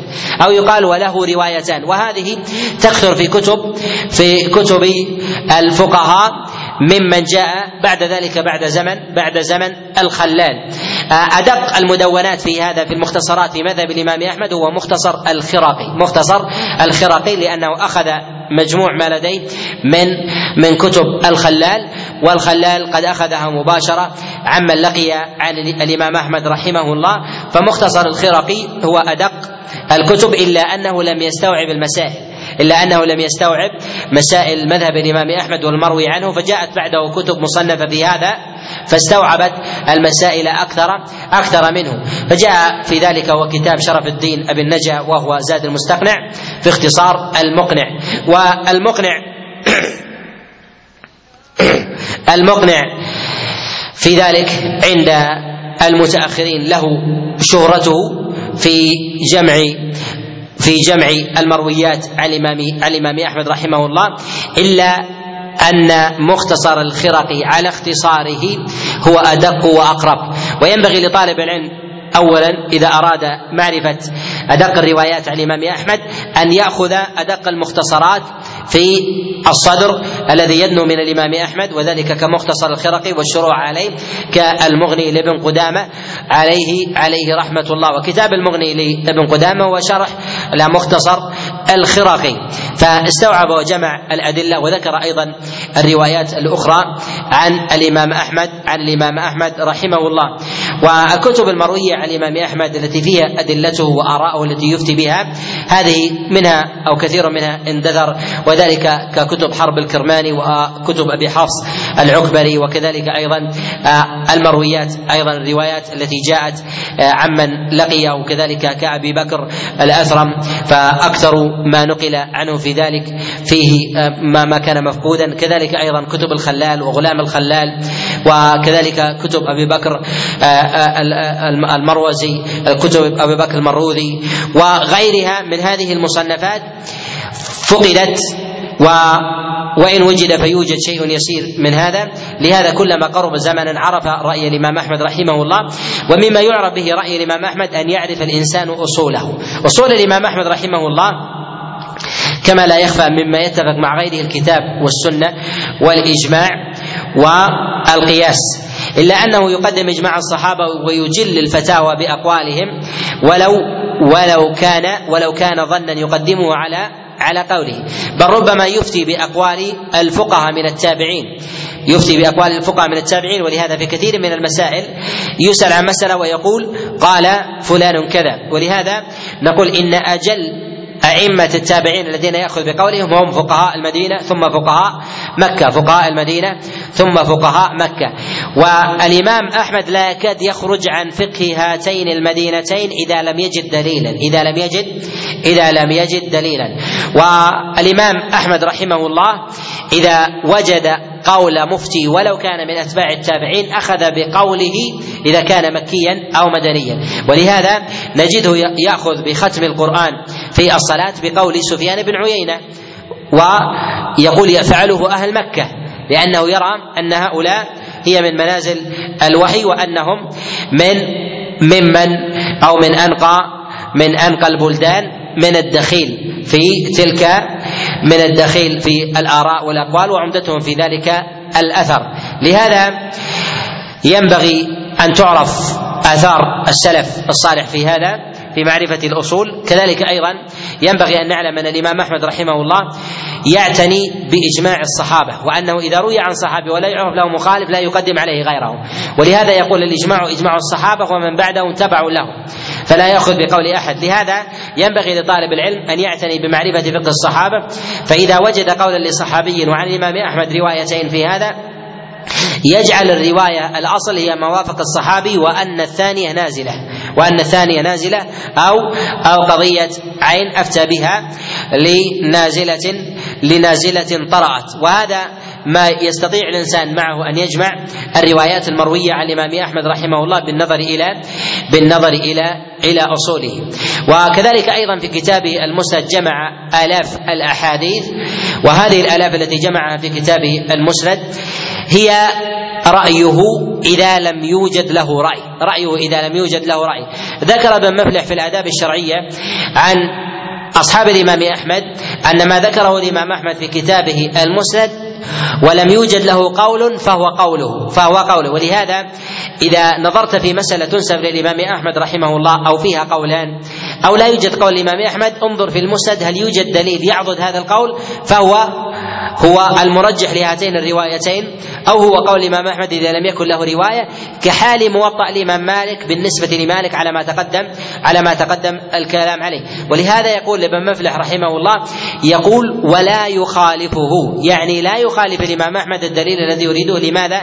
لأن تيقنا أنه وقف عليه. تيقنا أنه وقف عليه بخلاف ما يذكر في الدواوين الأخرى. لا ندري يقينا هل وقف عليه أم لا. أما ما كان بين عينيه وثبت إسنادا فإنه لا يكاد يخرج عنه. فهذا من المرجحات أنه مذهب الإمام أحمد مذهب الإمام أحمد عليه عليه رحمة الله.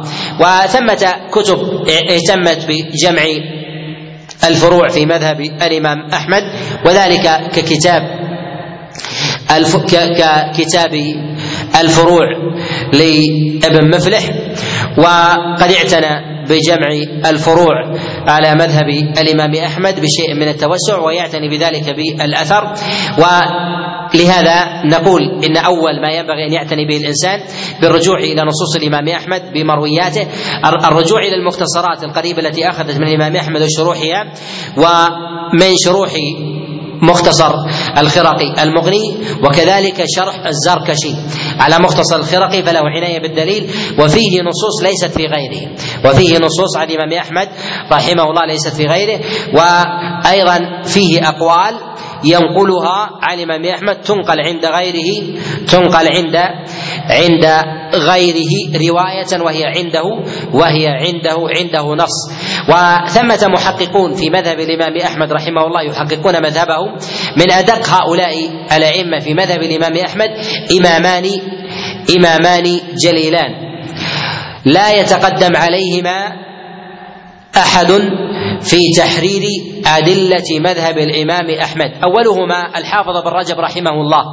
الثاني ابن عبد الهادي. ابن عبد الهادي هذان الإمامان ممن يعتنون بأدلة مذهب الإمام أحمد وتحريرها.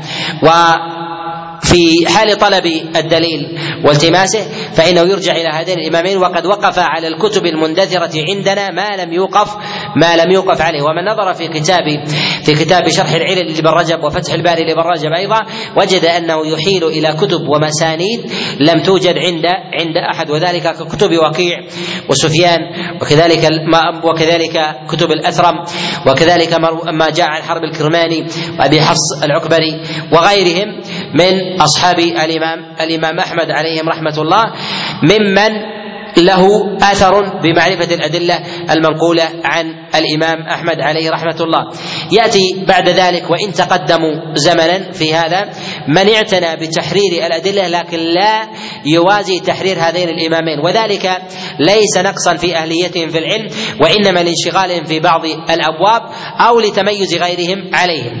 من هؤلاء الأئمة ابن تيمية رحمه الله فله تحريرات ولكن لم يحرر المذهب تاما وليس له مدون حرر فيه مذهب الإمام أحمد تاما من من أوله إلى من أوله إلى آخره. كذلك أيضا فإنه لم يعتني بتحرير الأدلة لم يعتني بتحرير الأدلة وإن كان له تحرير للروايات تحرير للروايات في كتابه الفتاوى سواء في فتاوى المصرية أو في غيرها أو في كتابه العمدة في شرح كتاب العدة في شرح عمدة الفقه للمقدسي. ولكنه لم يتم هذا الكتاب ثم أيضا أن هذا الكتاب شرحه مبكرا في سن الثلاثين وشرح هذا الكتاب ثم ثم انصرف إلى إلى الكلام في مسائل العقيدة والرد على الطوائف وشغله ذلك عن تدوين ما لديه من من أدلة المذهب وكذلك تحريرها.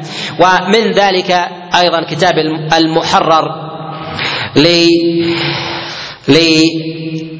البركات ابن تيمية فإنه حرر فيه جملة من المسائل فينبغي لطالب العلم أن يعتني أن يعتني بهذه الكتب من جهة تحرير المذهب. ثمة كتب اعتنت من كتب المتأخرين اعتنت بجمع الأدلة بجمع الروايات من المدونات. السابقة. لها منهم من اعتمد على على كتاب ومنهم من اعتمد على كتابين ومنهم من اعتمد على المجموع من هذه الكتب كتاب الإنصاف للمرداوي.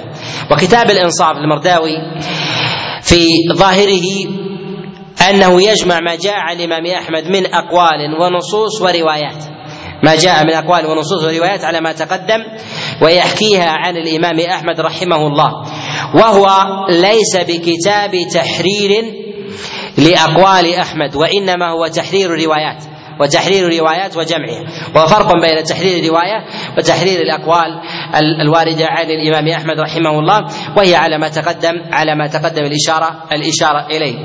بالنسبة للمختصرات في مذهب الإمام أحمد رحمه الله المختصرات في ذلك كثيرة.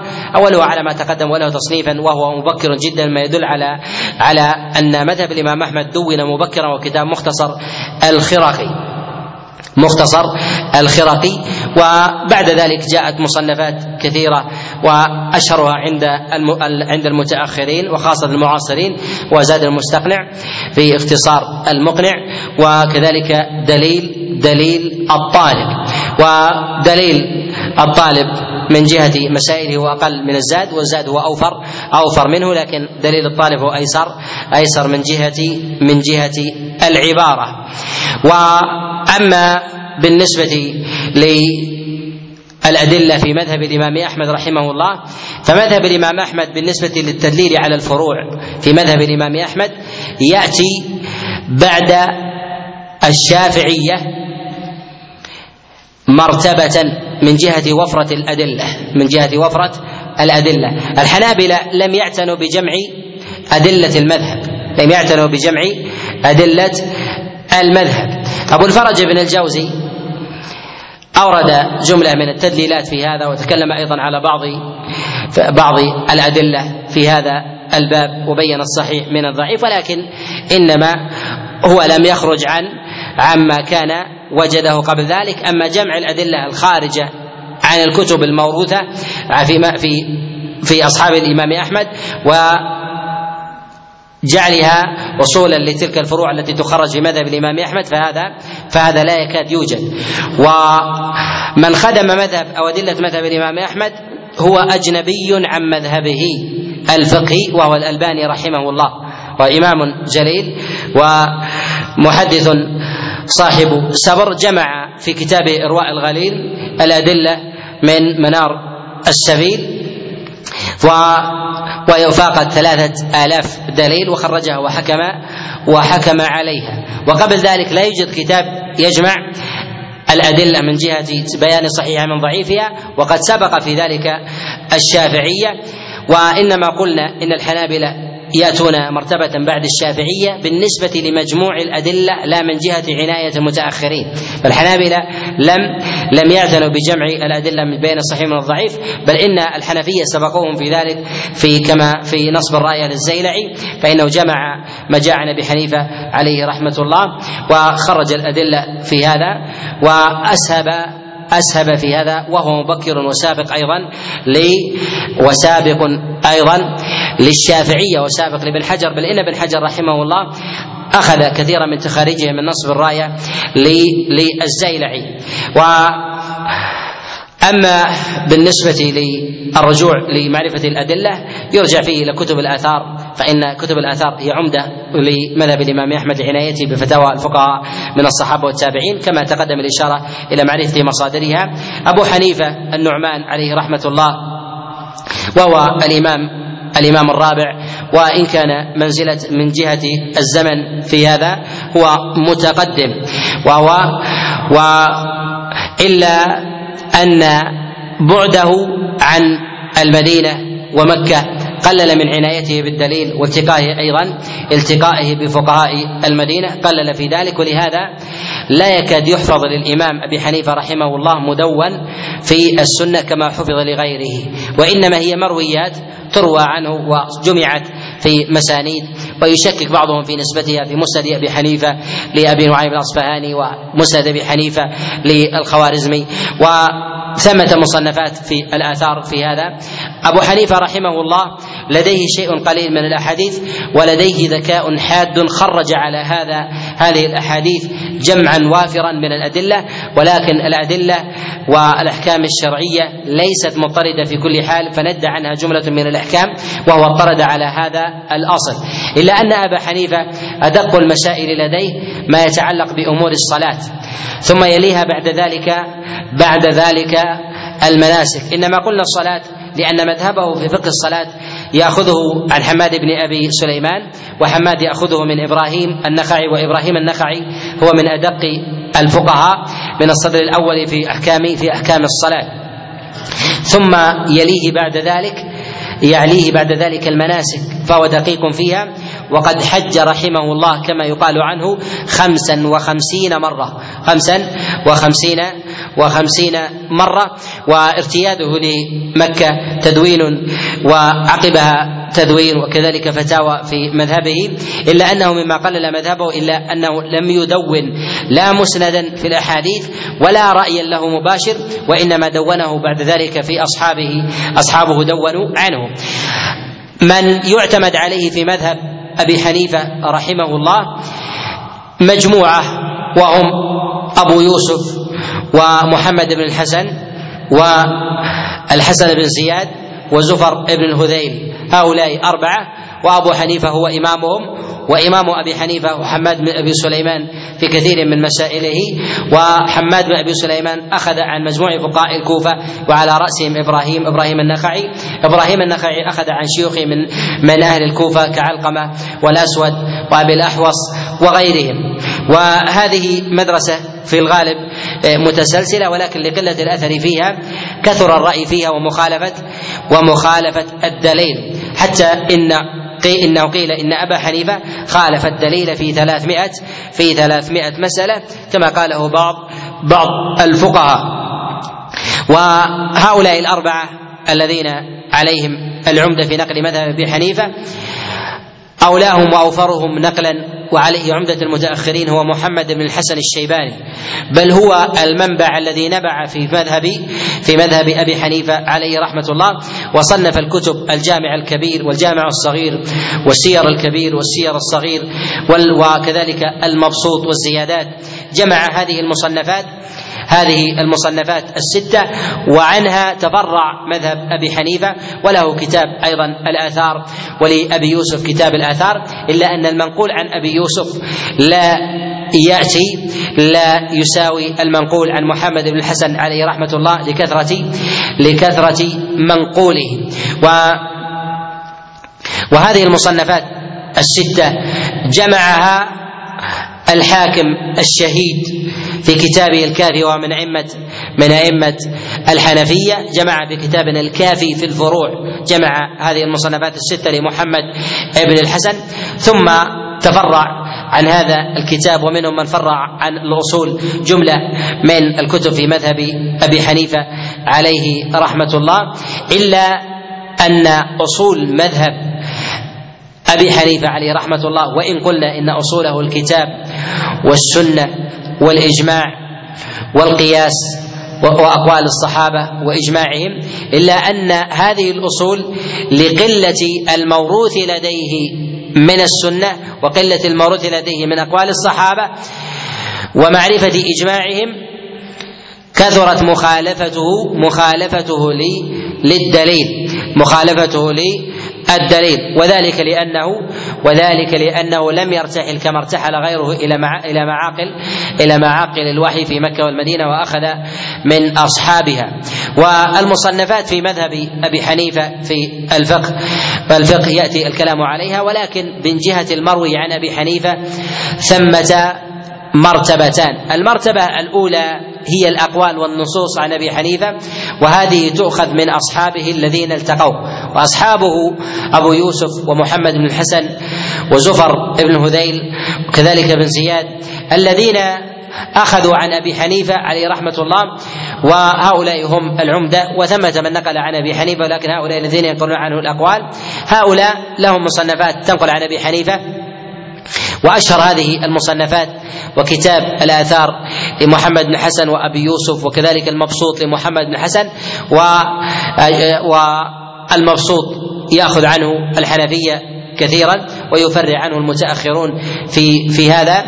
وأما بالنسبة للأمر الثاني أو أو الجهة الثانية من جهة المنقول عن أبي حنيفة وهذا هو الإشكال أن أبا حنيفة رحمه الله لقلة المنقول عنه يجعل متأخر الحنفية ما يروى عن أصحابه قولا له ما يروى عن أصحابه قولا قولا له. قال ذلك النهرواني قطب الدين الحنفي في كتابه الاعلام في كتابه الإعلام بأعلام البيت الحرام. قال قال علماؤنا أن ما روي عن زفر ابن الهذيل وعن أبي يوسف فهو قول لأبي حنيفة. على هذا أن ما جاء قول عن هؤلاء فهو يلزم أن يكون قول لأبي حنيفة وهذا هو سبب كثرة المروي عن أبي حنيفة من الروايات. ولهذا يقل القول لأبي حنيفة بالنسبة لغيره من الأئمة والرواية عنده كثيرة. الرواية عنده كثيرة فيقول يروى عن أبي حنيفة روي عن أبي حنيفة وهكذا. أما الأقوال التي يستطيع الإنسان أن يضعها بين قوسين فهي قليلة عند أبي حنيفة بالنسبة لغيره كما كالشافعي ومالك وكذلك أيضا الإمام أحمد عليه رحمة الله. ولهذا نقول إنه ينبغي لطالب العلم أن يحرر أقوال أبي حنيفة قبل نسبتها إليه حتى عند أصحابه. وأما ما كان من رواية فلا يلزم أن يكون قولا صريحا لأبي حنيفة. وإنما يخرجونه إلى وإنما يخرجونه على على أصوله لمعرفتهم بأصوله. والإشكال أن أن الحنفية في مدارسهم في هذا أن هذه المدرسة وهي مدرسة الحنفية جروا على أصول أبي حنيفة من جهة فتاويه وما جروا على أصوله من جهة الأصول ورجوعه إلى الأدلة. فأصول أبي حنيفة الكتاب والسنة وكذلك أيضا الإجماع أقوال الصحابة ونحو ذلك. رجعوا رجعوا إلى إرجاع هذه الأصول إلى أقوال أبي حنيفة وخرجوا تلك الأقوال الجديدة على أقواله لا على الأصول. ولو أرجعوا إلى الأدلة واستلموا الأدلة ونظروا فيها وجردوها وأرجعوا فيها أقوال أبي حنيفة لكان ذلك أسلم وانقى ولهذا كثرت المخالفات في مذهب أهل الرأي كثرت المخالفات للدليل في مذهب أهل الرأي لأنهم سلكوا هذا المسلك. واليقظة في معرفة الأدلة في المرفوع جاءت متأخرة في مذهب الحنفية جاءت متأخرة.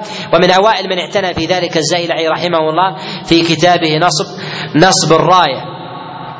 وكتابه نصب الراية هو جامع للأدلة التي الأدلة التي يستدل بها في مذهب أبي حنيفة وهو سابق أيضا للشافعية في هذا الأمر إلا أنه لم يستوعب لقلة الأدلة في دواوين دواوين الحنفية. دواوين الحنفية من جهة من جهة المختصرات التي أو كذلك أيضا في الفروع التي يعتمد عليها الفقهاء من متأخري الحنفية. لا يستطيع الإنسان أن يحصل كتابا معينا إليه يرجعون في هذا ولكن نقول إن من أشهر الكتب في هذا هو كتاب المختار في الفتوى المختار للفتوى ولأبي الفضل الموصلي. لأبي الفضل الموصلي. وأبو الفضل الموصلي له شرح لكتابه الاختيار لكتابه المختار وكتاب الاختيار لتعليل المختار. الاختيار لتعليل لتعليل المختار. وهذا الكتاب تفرع عنه جملة من الكتب بالعناية بها من محرري المذهب مذهب أبي حنيفة الذين ياخذون يأخذون الفروع ويخرجونها على تلك الأصول المذكورة في كتاب المختار. ومصنفات في هذا في هذا الباب كثيرة. من أشهر هذا هذه المصنفات كتابان مشهوران يتوسعان في بيان فروع مذهب أبي حنيفة. أولها فتح القدير شرح العاجز الفقير لابن الهمام الحنفي. ثم كتاب الحاشية لابن عابدين وهي رد المحتار. رد المحتار وهو حاشية لابن عابدين جعلها على المختار ففرع بكثير من الأدلة وفيه إعواز في معرفة الدليل. وقد وهو العمدة عند المتأخرين وهو العمدة عند المتأخرين من جهة أخذ المذهب. عند كثيرهم وليس وليس عند وليس عندهم على على الإطلاق. ولكن من جهة المختصرات في هذا هو كتاب بداية المبتدي. كتاب بداية المبتدي للمرغيناني كتاب بداية المبتدي للمرغيناني وشرحه الهداية في شرح البداية للمرغياني. وهذه المصنفات في مذهب أبي حنيفة عليه رحمة الله أو هذان المختصران هي المختصرات التي عليها عليها التدريس والشرح عليها التدريس والشرح عند كثير عند كثير من المتأخرين. وأما من جهة التحرير فيرجع فيه إلى المروي عن أبي حنيفة من جهة أصحابه الذين التقوا فيرجع في ذلك وأدق هذه الكتب هي كتب محمد بن الحسن. فينبغي لطالب العلم ألا تخلو كتب الصدر الأول من الحنفية من مكتبته. وذلك العناية وهي كالتالي كتاب الآثار لمحمد بن الحسن والآثار لأبي يوسف وكذلك الأصل والحجة على أهل المدينة وكذلك المبسوط. الموسوط لمحمد بن الحسن. و وكذلك أيضا كتاب الكافي الذي جمع الكتب الستة لمحمد بن الحسن وهو للحاكم الشهيد يسمى الكافي في الفروع الكافي في الفروع. فهذه ينبغي أن أن يجدها طالب العلم لديه. ثم بعد ذلك ينظر في كتب المتأخرين لأن أقرب إلى التحرير لأنه كثر التفريع في مذهب أبي حنيفة عند المتأخرين مما أبو حنيفة بعيد عن القول بعيد عن القول عن القول به. كذلك أيضا ينبغي لطالب العلم أن يعتني بمعرفة مدرسة الكوفيين بمعرفة مدرسة الكوفيين الفقهاء. ويبدأ بذلك من أصحاب عبد الله بن مسعود وأبو علقمة والأسود وأبي الأحوص وكذلك من جاء بعدهم إبراهيم النخعي وأحمد بن سليمان. من كان خارجا عنهم لا ينتمي إلى مدر إلى واحد منهم وذلك كسفيان الثوري وغيره. كذلك أيضا من الفقهاء الذين يهتمون بالقضاء من الكوفيين كشريح القاضي وغيره فيعتني بهذا بفقه أولئك لأنه يعطيه وجها في ترجيح مذهب أبي حنيفة عليه رحمة الله عند وجود كثير من الأقوال. والكلام في المذاهب وكذلك أيضا في إرجاعها إلى أصولها وكذلك وفرة الكتب وأصحاب الأئمة مما يطول ومما يطول جدا وما لا يدرك كله لا يدرك جله ولا ولا بعضه. ونحن إنما تكلمنا على خطوط عريضة.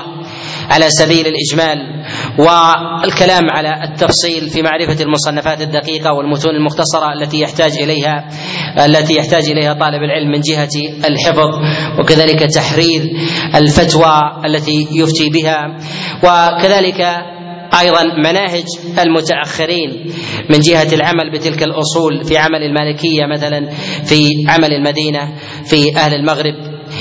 الفاس الموريتانيا وشنقيط كذلك أيضا في شمال أفريقيا والمدرسة التي غلبوا فيها مدرسة أسد بن الفرات وعبد الله بن فروج وغيرهم يختلفون بين مدرسة أهل مصر ومدرسة أهل المدينة ومدرسة أهل الرأي ما كان بالكوفة وما كان من وراء ما وراء النهر. مذهب الإمام أحمد عليه رحمة الله مذهب الحنفية في العراق ومذهبه في في الشام في فلسطين. ثم ما جاء بعد ذلك واستقرار مذهبه في في بلاد نجد. وجود المذهب الشافعي في اليمن والمدرسة وأصل نشأة هذه المدرسة. وجود مذهب أبي حنيفة مذهب أبي حنيفة في مصر فيما نقله في ذلك بعض الفقهاء من الكوفيين. وثم تلاشى بعد ذلك والكلام أيضا على مذهب الإمام أحمد في مكة ونقلت المذهب عنه بعد ذلك وأئمة المذهب الحنابلة في مصر في البهوت وغيره مما يطول جدا من الخوض في هذا الباب. ولكن تكلمنا على ما يحتاج إليه طالب العلم من هذه من هذه المذاهب من جهة الأصول. وأسأل الله جل وعلا أن يوفقني وإياكم لمرضاته وأسأله سبحانه وتعالى أن يجعلنا من أهل الفقه في الدين وأهل البصيرة بالتأويل وأهل المعرفة والقصد الحسن. وأسأله جل وعلا أن يجعلني وإياكم ممن سلك به المنهج القويم والصراط المستقيم. وأسأله سبحانه وتعالى أن يسددنا في أقوالنا وأعمالنا وأبصارنا وحواسنا وأن يأخذ بجوارحنا إليه فبه نتكلم وبه نسمع وبه نبصر وبه نمشي وبه نبطش انه ولي ذلك والقادر عليه وصلى الله وسلم وبارك على نبينا محمد وعلى آله وأصحابه ومن تبعهم بإحسان إلى يوم الدين. ونعتذر عن الأسئلة الساعة التاسعة والربع. الأسئلة تأخذ بنا وقت وقد